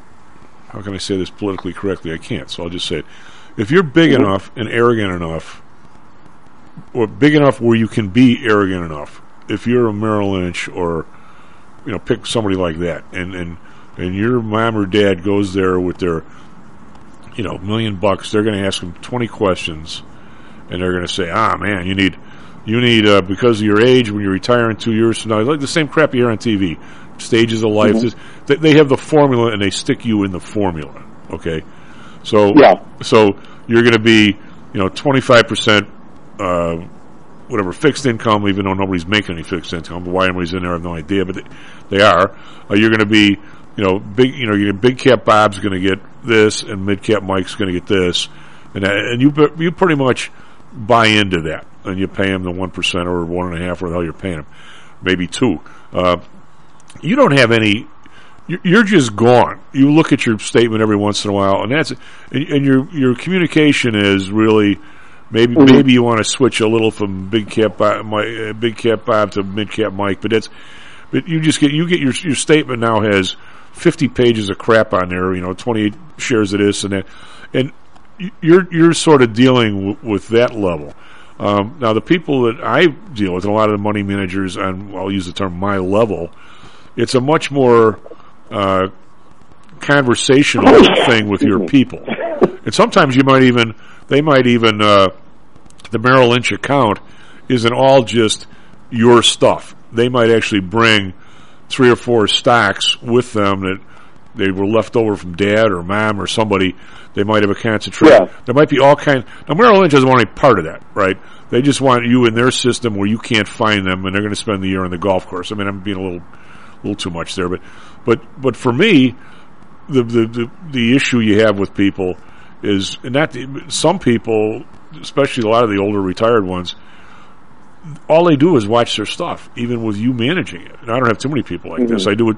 I do it some of the places I subcontract for, but the, I mean, and there's you get the calls there where why why why weren't you in uh what was the movie theater it was worth nothing and all of a sudden went up like ten times. Why weren't we in that AMC. one? Yeah, why, yeah, Yeah. Why, why weren't we in that one? Well, the Merrill Lynch guy is not going to take that call, but somebody in my you know, in the way I, I'm, I'm gonna, I don't get that call too often, but a lot of the people do in the places I'm, I'm with. You know what I'm saying? Where somebody will call me all frustrated and say, "God, I got 15 people calling. How come, how come we weren't in X Y Z that doubled yesterday?" so you you have this incredible thing now that the market has become this real big mess, where people really want to be in the stock that moved yesterday, and, and they think that for the one percent they give you, uh, that that's your job is is to is to know it's totally different than the people I think you're or it's a it's a totally s- subset of the stuff you're you're researching which is a, on, its, on the upper level let's put it that way. Because you have a lot of people now that hire a manager but they're talking to them every day you know, and there's stocks they insist they want, and when that stock goes down, it's the manager's fault. I mean, it's it's it's kind of a mess out there because everybody's all involved in this crap. They they listen to somebody on TV. Oh my God, why do I? I mean, you're not going to get uh, Merrill Lynch getting the phone call, Big Cap Bob saying, "What what are you doing in Johnson and Johnson when Cramer says it's a sell?" I mean, they're not going to take that call. But a lot of people that have you know managers that they've known or they're friends with those calls happen all the time. I wonder what that would have done to your research. I mean, I don't know how you even quantify any of that stuff. Well, what I what I did was I, I was looking at individual money managers. I was looking at active um, large cap stock portfolio managers and comparing okay. you know how they held stocks relative to the S and P 500, which was their benchmark. So you're in the upper end. Um, you're in the upper echelon here. Well, the thing is, I'm and, and this is part of part of the study is at the end I say here's some great things for further research, and the first one goes along with what you were just saying, which is to try to determine uh, to take the uh, 190 uh, mutual funds that I used for holdings data and segment them by holder. Take some because there are mutual funds that are really geared toward um, institutions and those that are that are more retail oriented. And if I break them out like that, I might be able to get a sense as to uh, whether the um, the guys that manage the retail portfolio are a little bit more sensitive about the type of meme stock crap that's going on in the markets right now, or or not necessarily having to field the call, but losing investors because they look at the top ten holdings and they don't see any names they know of. You know, like what is all this crap? Well, it's even harder to find a. Uh, well, I understand. I know who J.P. Morgan is, and I know who Microsoft. You know that kind of stuff. So that that is a uh, that is a further um, uh, that's a further work for sure, and that's how I'm going to go about doing what you just brought up. Well, even it's even even the real simple stuff, uh, Russell. When we when we started the Protect Index program in '97, there was only there was one ETF. There was the the Spider. Yeah. So yeah. so we used to give seminars and we we had the benchmark and it was real easy to grade our performance. Told yeah. you we told you what we were going to do, and you know we we're going to try and maintain a market return over time with less volatility and with with protection that if the market drops fifty percent, you're only going to lose you know whatever five or six or whatever put we ended up buying, and and we did exactly that. Well, now all of a sudden, the the biggest the biggest problem is which index do you pick? I mean, I one one group I started with two years ago, we put ended up probably a third in the in the Russell, a third in the Qs, and a third in the Spider. Well, hell, at the end of the year, the Qs were down. Russell had like damn near doubled. you know, and the S and P, it's hard to even find a benchmark. And somebody will say, "Well, gee, you're you're you're not beating the S and P." Well, I know that, but by the way, we had this discussion, and you wanted to be in the Qs. Oh yeah, I mean, it's it's really hard even to get benchmarks now because of all the, the, the crazy stuff going back and forth in different sec- sectors of the. Mm-hmm. Uh, I mean, it's I I, I think. Um, I'd love to see your stuff, and I'll bet you could continue doing that at different levels, and you'd be you'd be surprised at what you'd find if you just kept going. Oh, I know. No, I, I well, first of all, I was surprised at what I didn't find, uh, but um, I, I, couldn't get through the thing without incorporating VIX into it. Um, it turns out there uh, there is a flight to quality as far as there, the I, I designate the quality financial stock the stocks that have quality financials um, as stocks that have a high reputation for capital return, and when we've got a quarter where VIX is uh, the, the average for VIX is really elevated, uh, those stocks are over-owned to a much greater extent by active portfolio managers. What uh, did the issue of uh, stock buybacks versus Yes. dividends? How did how did you Yep. deal with that? Uh, I had a I, I, I had a, a control variable. I had two control variables um, that that were kind of combined. One was uh, the dividend thing, the, the the high reputation for capital return. Uh, the other one was uh, share count changes. No, I, I, where, I I wouldn't have. at- where, where I gave some credit to companies that did engage in buybacks. how did how would you? I wouldn't. I wouldn't have a clue how to do that. How'd you do that? Oh, you look at the share count at the end of each quarter. and just calcu- and calculated if it had gone up or gone down, and the the percent to which it had gone up or gone down. Well, how do you, but if a stock goes from uh, 60 to, you know, two years later, it's like 150, and they bought back 5 or 10% of their shares, how much of the increase would you attribute to them buying the stuff back? I didn't. I didn't take it to the point where I was, uh, and that's that's actually a very very difficult num- number to directly attribute to buyback. That's what I was hoping you had the answer. It, it really, no, it really is. It's, um, um, the, it, I mean, it, it, I almost feel like there could be an argument that uh, buybacks don't, you know, don't boost stock prices as much. There's another thing I could probably do.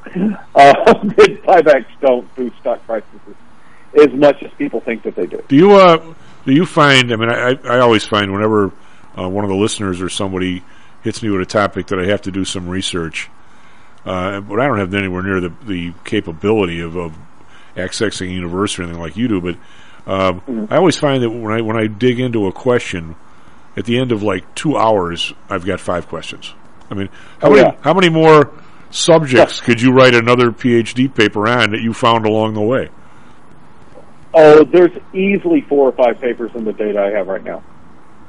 That's that's that's now the people that and that's that's part of that. You know, I, I'm I'm even though I've just started in Indiana, I'm actually participating in um, the the interviews that are going on right now. Now, right now is actually when people interview and, and get offers to start teaching at schools next year.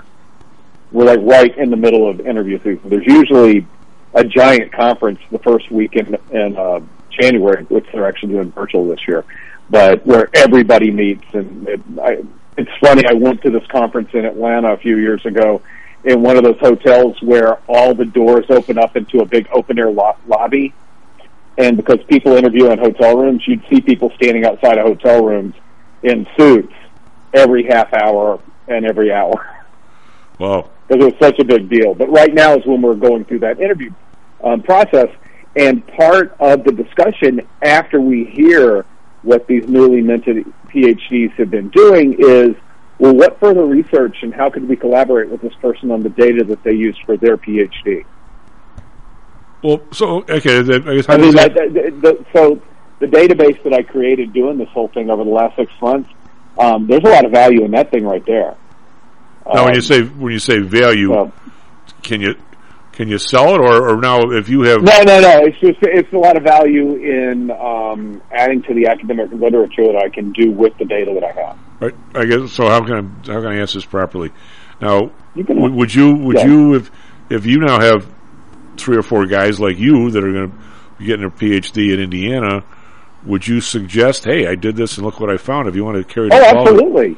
Okay, so people people share like that. They don't they don't sit there and go, "No, I'm going to write a book someday." And get, and, No, you co- I mean you you collaborate on this stuff. Okay. Um, but but then there is you know there there is this you know it there's this really weird competitive thing. I guess it's everywhere in life that I that I'm not a big fan of, and I know we're coming up on the half hour.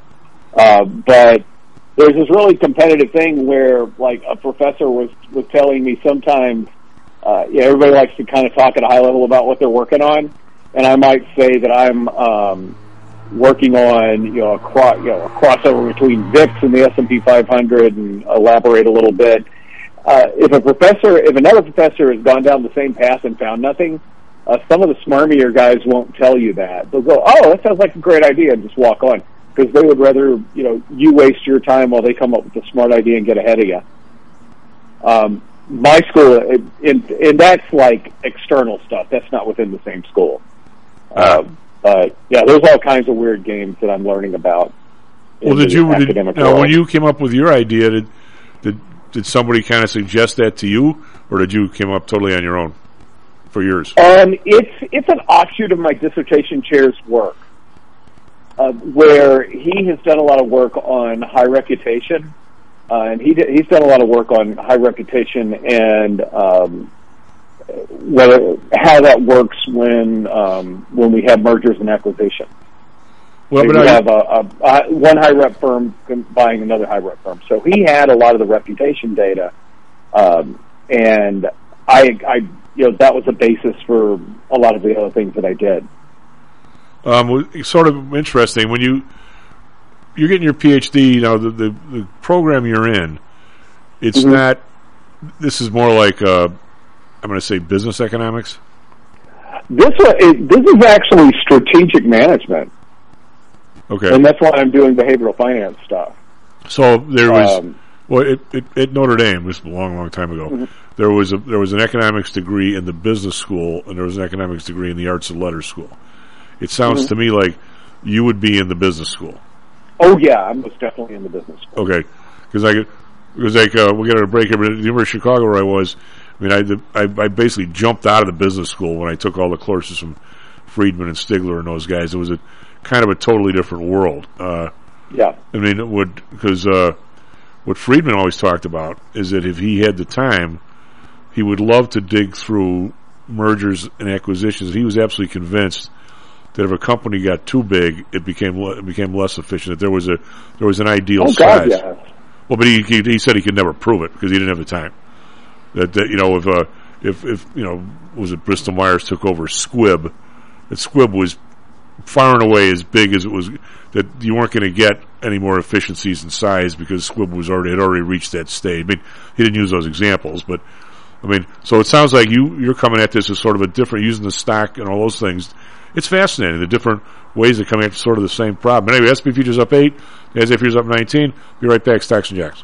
How much confidence do you have that your investments will make you wealthy? Do you truly know the odds? Welcome to Luckbox, the control freak's guide to life, money, and probability. Luckbox shows you how to factor in the likelihood of success before you commit to an investment or any other life decision. Your brain is smarter than your gut, and that's why you owe it to yourself to read Luckbox. We've made it easy because Luckbox is free for one year at luckboxmagazine.com slash jocks. Each new issue dives deep into the current investing climate, separates the signal from the noise with timely, actionable trading ideas, and equips you with savvy investing tactics you don't already know. All while exploring how to live your best life through music, spirits, food, sports, travel, fitness, and a whole lot more. Luckbox is the essential magazine for proactive investors who are hell-bent on controlling their financial futures. It's for overachievers and alpha types who don't buy into Wall Street's investment gurus. It's for mavericks who believe in life, luxury, and the pursuit of happiness. It's for you. Smart investors don't bet on possibilities, they play the probabilities. Luckbox is $7.99 on newsstands, but you can subscribe for 10 free digital issues at luckboxmagazine.com slash jocks. Don't rely on luck. Get Luckbox at luckboxmagazine.com slash jocks. Hello, this is Tom Haugh, the Chief. We've talked a lot on the show about risk and suitability, about how your portfolio should match your age, income, and risk appetite. It's been hard for investors to maintain that suitability in the last several years due to a Fed strategy that has driven interest rates to virtually zero. You may have even heard that the Fed was trying to drive conservative investors to a riskier portfolio on purpose, for whatever reason. I'm sure you're aware of investors that took some increased risk, such as longer term fixed income securities, and are now unhappy with that choice. At PTI, we've always stressed total portfolio risk awareness and tried to minimize chasing returns in a tough environment. Well, now it looks like maybe interest rates are moving more towards historical levels. Everyone needs to be aware of what that continued movement might do to your portfolio, both good and bad. We also have a stock market that seems to have stalled, at least for the short term. I think it's time for everyone to take a serious look at their goals, their risks, and their portfolios. Do they match? If not, we can help. We have a signature protected index program. We have ways to hedge against interest risk. We can make that portfolio right for you again. Go to PTIsecurities.com or call us right now. The market can change very rapidly. That's PTIsecurities.com. Stocks, jocks, Stocks and jocks. stocks and jocks. You are out of control. Here, right now, right here, right now, right now.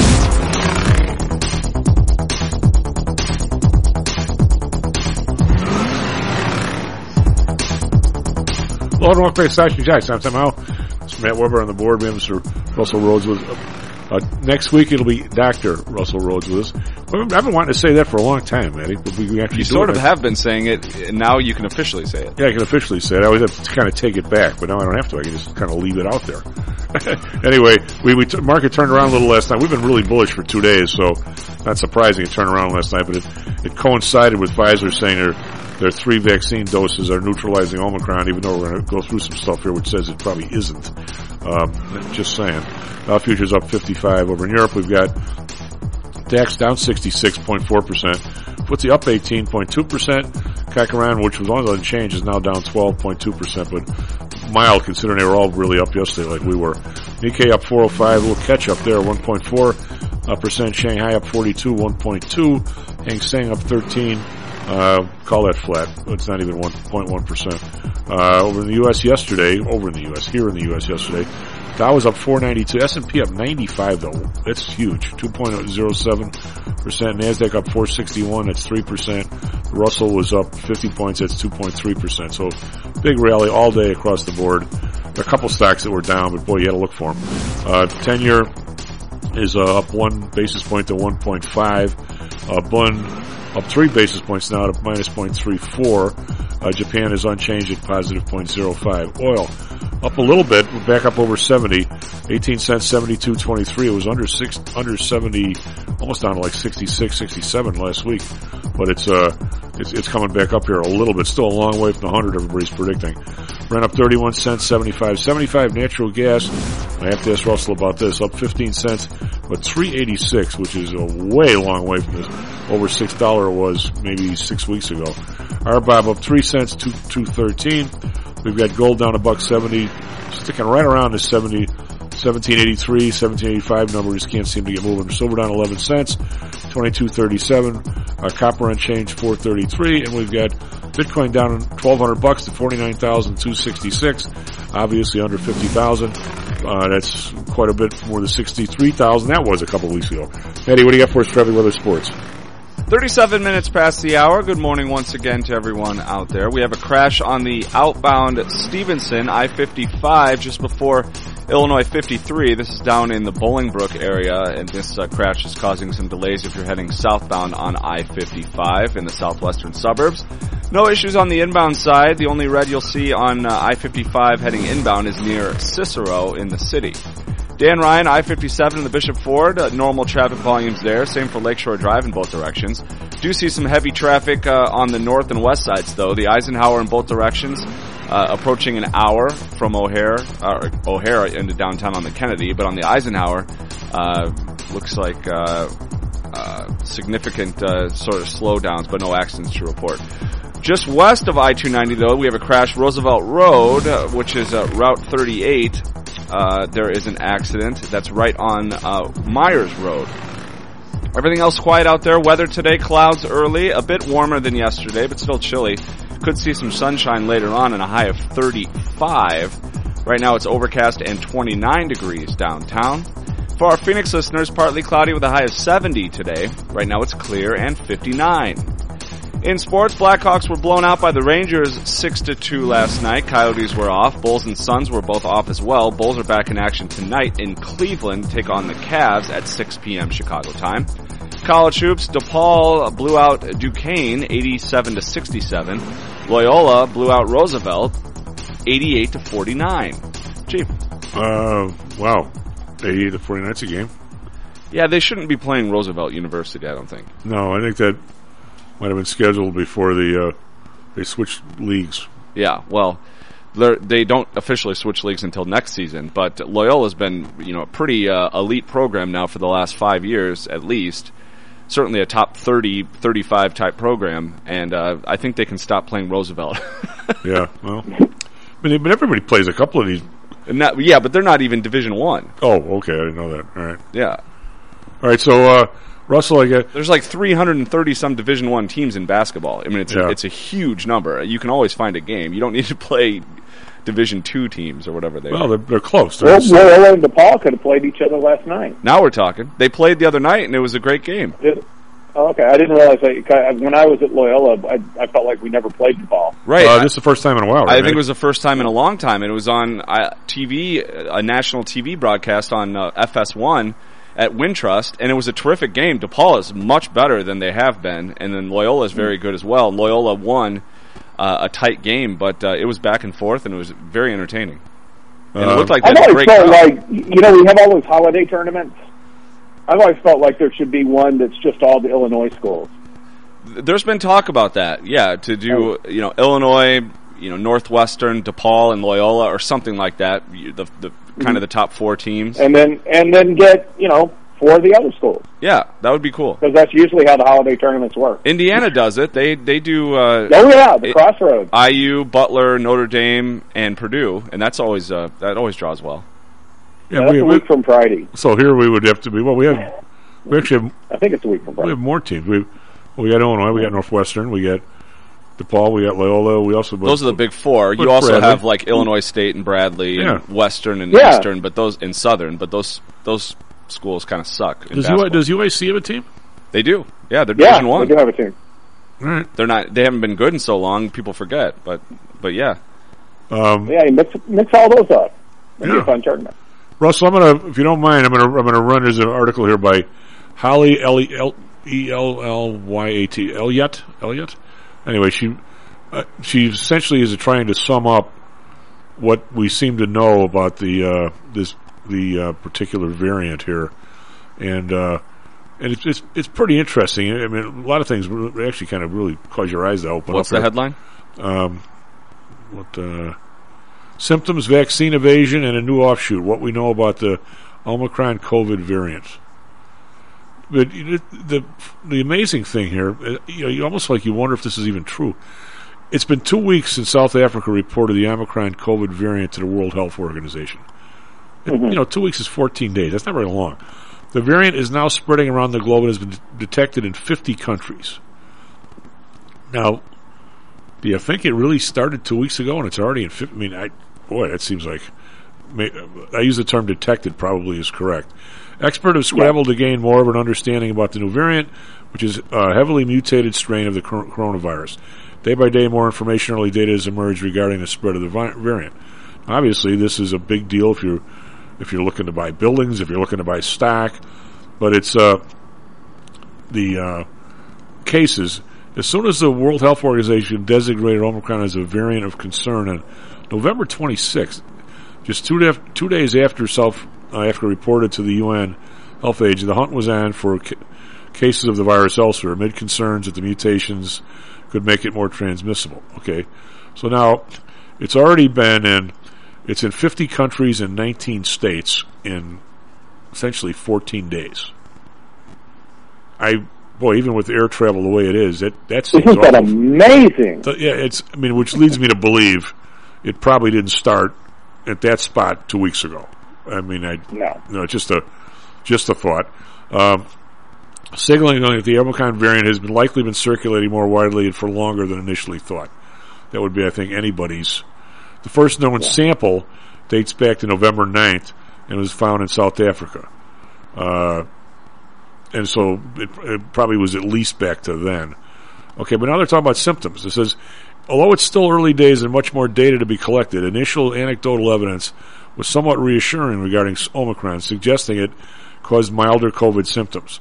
The South African doctor who first spotted the virus, she had seen extremely mild symptoms among her own patients, including fatigue and a scratchy throat, but no cough or loss of taste or smell, symptoms that have been associated with previous strains of the coronavirus. Uh, Pfizer CEO says the Omicron variant appears to be milder than previous strains, but also seems to spread faster and could lead to more mutations in the future. Ugh, that's a scary thought. Hospitalizations of uh, not very many. Parts of uh, South Africa have seen an increase in hospitalization, but uh, most of them no. The strain is causing milder illness with fewer patients requiring oxygen or intensive care than seen in previous waves. Okay, so I guess that's those. Are, the- so the, the news so far isn't all horrible. The fact uh, the report noted majority of patients of the COVID wards being observed were incidental COVID admissions, having been admitted to hospitals for other medical or surgical surgical reasons, and just happen to have this. I'll, I'll bet it spread in the hospital just like the first ones did. Um, Oh, I'm sure. Yeah, yeah. uh, majority of patients in COVID wards were unvaccinated, and hospitals reported a higher admission of younger patients and children, age groups with lower rates of vaccination. Uh, hospitals reported no deaths. The pediatric wards during the two weeks they were observed. All right, so what we know seems to be that it's. Uh, oh no, there's one more section we should probably talk about. One of the biggest questions for experts, government officials, and vaccine makers is whether the Omicron variant could undo the work that COVID vaccines have done so far to reduce the risk of severe infection. Well, it seems that the thing isn't severe to start with, which appears anyway. So that part's uh, that part's good. The CEOs of Moderna and Pfizer, who both created widely used vaccines, said it could take weeks before they had clarity and whether their shots are effective against Omicron. Well, of course, today they came out and said the booster's working well. Uh, the anyway, so that, that that's kind of where we are. Is that where you think we are? I mean, that, that seems like a it, there's no answers in what I just said, but it it it kind of covers the questions at least a little bit of what we know today, and isn't all as I don't know. I guess I'm I'm seeing some, uh, you know, some shall we say some sunshine in there a little bit, aren't you?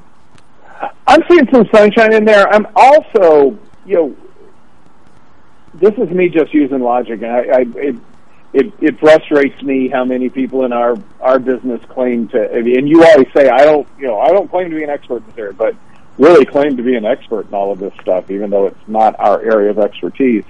Um, the uh, my thinking is, if you got a virus that's floating around, and if you catch it, you know, and it's very contagious, and you catch it, if the symptoms are really mild, you don't even know you have it. Right. So it's going to take longer for us to pick up on it, but it's not, you know, just because not as many people are going to be worried about, uh, I'm, you know, I've lost my sense of taste and smell, and you know, I and I feel like crap. I probably got it, and go get tested, and they find out you have it. There are probably a lot of people that had this variant that never even knew they had it, because yeah, and and that's how it spreads. If there's one that, you know, I go to a meeting today, and and then I get a call, and somebody at the meeting says, "Yeah, I tested positive for." uh, version, you know, for COVID, go get yourself tested. I go get myself tested. I have the same one, and the person that let me know drops dead two days later. That one's not going to spread as quickly, right? Because we're going to react a lot more quickly. So, by logic, doesn't it seem that eventually the the surviving COVID variants are going to be the ones that aren't as bad for us?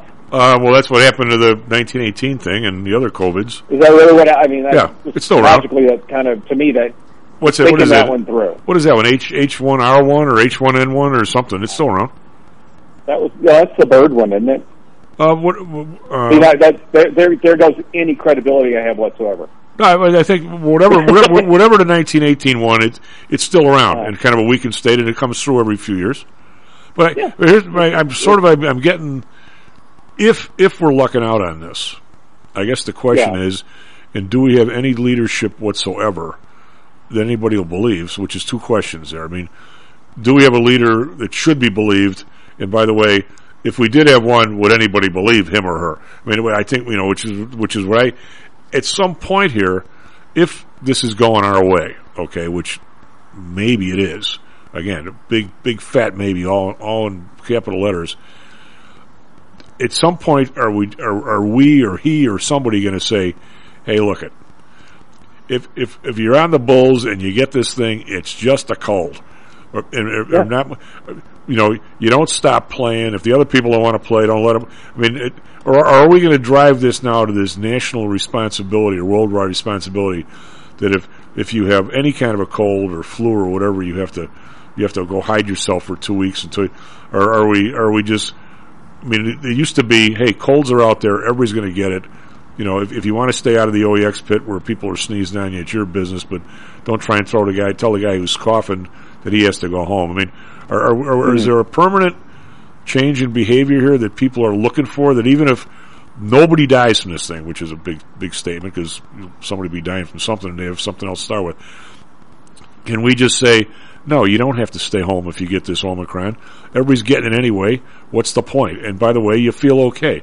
I mean, it, I mean, I, it seems in the last couple of months we have an awful lot of people that are isolating that aren't even really sick. I mean, if, if they didn't test positive, you, they wouldn't even know they had it.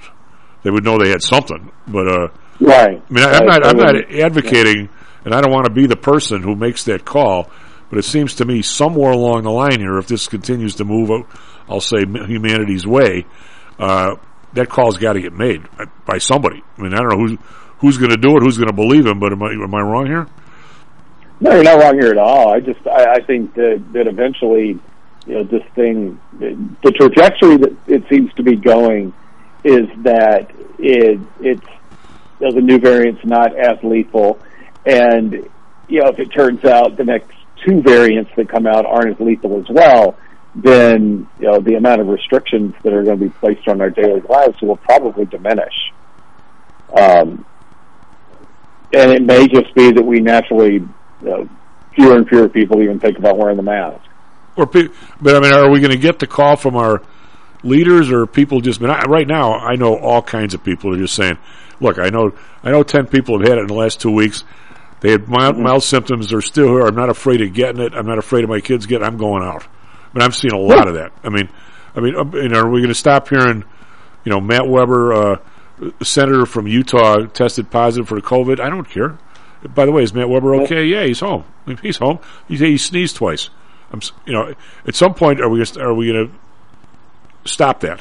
I mean, I don't know where or when, but No, I think I, I I- I do think that you know the rigid reaction. I, I started to say overreaction. I don't. Think, I think you know we're doing some of the things that we need to be doing, um, but we're all you know. I think we're all basically we've got COVID fatigue. Um, Yeah. and I think that's that's part of you know the part of the situ- you know, part of what will kind of creep in.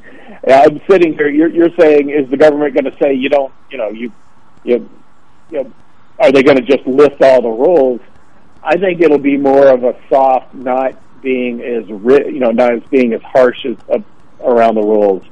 And you know, there there are plenty of government mandated rules that we break every single day. You know, you're not Yeah. supposed to cross the street, you know, downtown in Chicago unless you're at a corner. How many people do you see crossing not on a corner?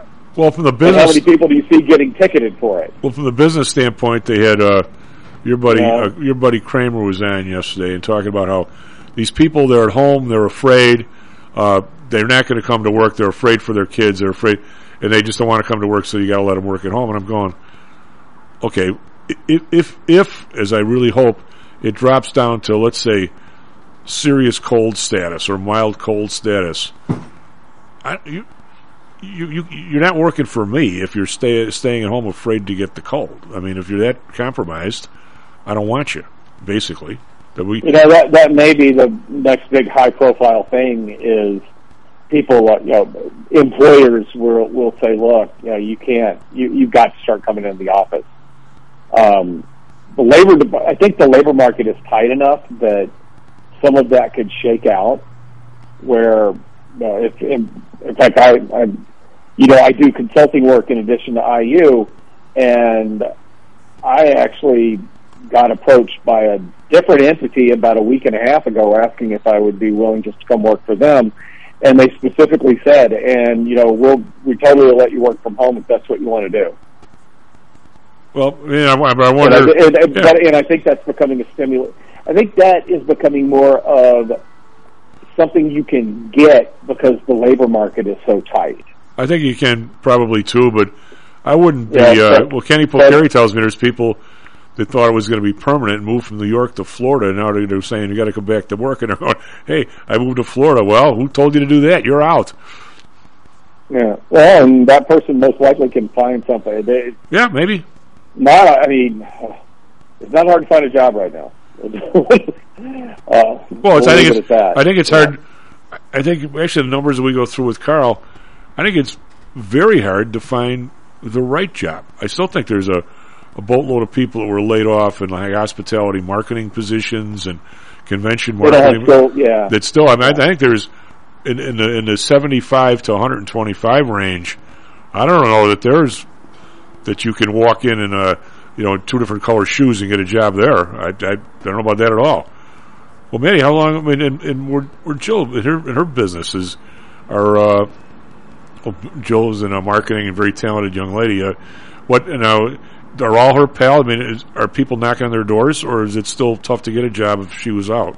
Well, she's been at her place for a year now, and in, in 2020, when she got laid off at her last place because of COVID cuts, uh, you know, March, April 2020, when business, businesses were panicking, and, and rightfully so, it was really hard to get a job for about six months. But then uh, sh- she got hired uh, November uh, 2020 and has been there for a year, and uh, their their place is hiring people all the time. But are they able to find them? Uh, apparently, her team went from like a six person team to like an 18 person team in the last year. Good. Uh, so so yeah, they're they're hiring like crazy, and, and that's you know those are those are marketing jobs, and you know starting in the 85 to 100 thousand dollar range. Well, because uh, um, my buddy Dan, Dan Janitas, who's you know he's a money manager, but he has a buddy who must be must be somebody who just loves to do stuff. They got all these signs in Florida help wanted, and he sent how many resumes he sent out? Made like fifty or sixty or something. I don't know if you heard that, Dave. And he got like no calls back. But everybody has the obligatory sign saying we're hiring in case somebody walks in and still will work for ten bucks an hour, but. They, they have no intention. Of, I mean, they're, There's they're- no doubt the, yeah. the lower end, you know, service jobs are, are still struggling to find people. There's no doubt about that. But I, I do find it interesting. I was watching the show Yellowstone, which uh, a lot of people, you know, it's a popular show that a lot of people watch, but we're, it's new to me. I just started watching it a couple weeks ago. Are you binging it? Yeah, and it's uh, the first three seasons are now available for for uh, on on Peacock, which we have included with our our cable package. And then season four is the current season, so I don't have access to that. But anyway, uh, they were talking about how they lived in Bozeman, Montana, because it's beautiful out there, and a lot of billionaires were working out there and living out there. Because basically now that you can open a laptop and work from anywhere, people are starting to live where they want to live. And this is before COVID, and I think COVID even brought that to light even more, where people are now saying, I don't want to uh, commute for an hour anymore on a train. I don't want to live in a cold weather climate anymore. I don't want to live in a place where I don't have any outdoor space. I want to go somewhere warm. By the way, it's real cold in Bozeman, Montana. Well, it is, but that's just an example. There, I want to ski. I want to have a big plot of land. I want to hike in the mountains. I don't want to live in New York or, or L.A. Uh, point being, you know, I think we're seeing a lot of that where it's it's uh, sort of the geography of the entire country is is is changing right before our eyes, and and comp- I think smart companies are realizing that and, and acting accordingly, and uh, and and some companies will be left behind. I uh, have a question for you when you say that, though. I I'm, I'm not, I'm not certainly not disputing that because I now uh, my significant other manages her real estate out of her home, but nobody's nobody's there. She doesn't have six kids and and four. Well, she had the two dogs. Now she's got one, unfortunately. But I mean, th- she doesn't have the the constant goings on during the day. I think a lot of these people, it's it's. I call people that are that are supposedly working from home. I can never find them. I mean, hmm. I mean, but how do you? I guess, Maddie, the, the firms like you had your normal place, normal place downtown where you're, you know, the big shots had the offices and the other people were out in the common room kind of thing. And then these people from Google and Microsoft and the, the people that really were massive innovators for a real long time put this huge uh, value on everybody being together, team team sort of think. Uh, they didn't even want cubicles. I mean, you want to be able to discuss shit with the people next to you. Yeah, which was proven to be pretty much a failure. well. See. I'm not. I'm not so sure. I think it was. Well, I mean, just because Our office did that too, and it was a disaster. But it- everyone wanted to go back to cubicles as soon as they could. Well, I, nobody wants to see what you're looking at on the machine, probably. But what I'm saying, I mean, I don't, I don't know that the, the, the, the shared thought idea, it's at some level, is all wrong, where we can all live and never see each other. Well, that's the company line. I mean, Yeah. our CEO says it all the time. I, I, I can't wait till all, we're all back in the office. Great innovation happens when we bump into each other in the hallway or at the water cooler, and, and everyone just kind of mm-hmm. chuckling under their breath, like, I've been working for 20 years. I've never seen that happen once. Where you bump into someone in the hallway and you're like, "Hey, let's let's let's come up with a great idea together." that's well, never I mean, I- that's never to- happened. Well, to go back to you know, Maybe it happens. I don't to- know. To go back to my Pullman days, when you're when you're designing a railroad car, the idea that none of those engineers could ever be in the same room together, even if you sent pictures of your drawings, there's a certain let's all walk out to the floor, let's see why this thing doesn't work. There, there's there's some time you want to be alone to be able to think and do some stuff. There's some time you want to be together, and the best firms, I think, manage that the best. I mean, it, I don't think you you don't want to be in a constant meeting all day. I agree with you. What is it, you It's the worst. It's the worst. You can't get anything. Yeah, done. but you don't also also everybody's not an island either. I mean, I don't know. I don't know. Every, I think uh, I, I guess my conclusion is for every firm there's a different formula. When when I was in the office every day, I I would just walk from meeting to meeting to meeting to meeting, internal internal meetings, preparing for the next customer meeting. And at the end of the day, I felt like I had got nothing done. And now the fact that I can I can hop on a quick video call for for for two minutes instead of sitting in, a, in an office for an hour and just having people talk just so the boss can hear them talk. Uh, it, it's it, my day is so much more productive in that regard. Now I don't disagree, and I don't have a problem going to work. I'm not some guy that I I come downtown every single day. Yeah. I'm not someone that sits at home all day. But I'm just saying, so I don't care either way. It doesn't matter to me. But this idea of like you can't get anything done unless you're or, or people aren't Oh, working I- if they're I at home. I, I I'm so much more productive. It's unbelievable in my personal life and in my business life. I, I my my house has never been cleaner, and I'm I'm hitting all my sales goals. Well, you got a wife that you got a wife that, that rides herd on you. Right. Well, it's just like the the the the two hours of my life I wasted every single day walking to a train, standing in a crowded train, freezing my ass off, whatever the case may be, or sweating my ass off, and then and then and then getting home at six thirty, and then you know walking the dog, and then by the time it's seven thirty, you're finally thinking about dinner. I, I'll never get that time back, and Well- the fact that I've had that time back in the last two years has been such a a, a great thing. All right, so there's there's one in the plus column. It's ten hours a week. That's that's right. you know forty hours a month. You can do the math All right, so every- but that's- of your life that you're getting back. Okay, what I'm saying, there's one in the plus column. Yet every teacher I talked to said the kids might they might as well not have done it last year. Well, I don't care about them. But I'm saying we have, we have Yeah. but, but we have a whole court we have a whole we got a whole court system that that, that has, has not worked with Zooms. So, I mean, it's it, there's huge examples the Don't other care way about too. them either. SP Futures up seven. Russell, congratulations, buddy. Enjoy your day. Thank you. SP Futures up uh, like seven. NASDAQ is up nineteen. Back tomorrow. Stocks and Jocks. What do we learn, Palmer? I don't know, sir. I don't know either. I guess we learned not to do it again. Stocks and Jocks is brought to you by PTI Securities and Futures. Go to PTIsecurities.com. PTI ProDirect. Trade for as low as a penny per share and a dollar per option contract. Learn more at PTIProDirect.com. Nadex. Offering an intuitive way to trade the financial markets. Visit Nadex.com. Home Source Realty. Call Audrey Johnson at 708-349-3456. Hamzei Analytics. Listen to Fari Hamzei every other Thursday and visit HamzeiAnalytics.com. ChiroMed. Back or neck pain? Schedule a complimentary consultation by calling 708-403-2727. DAX Research. Tune in for David Andelman's technical analysis on Mondays and Thursdays and call 1-800-821-4968.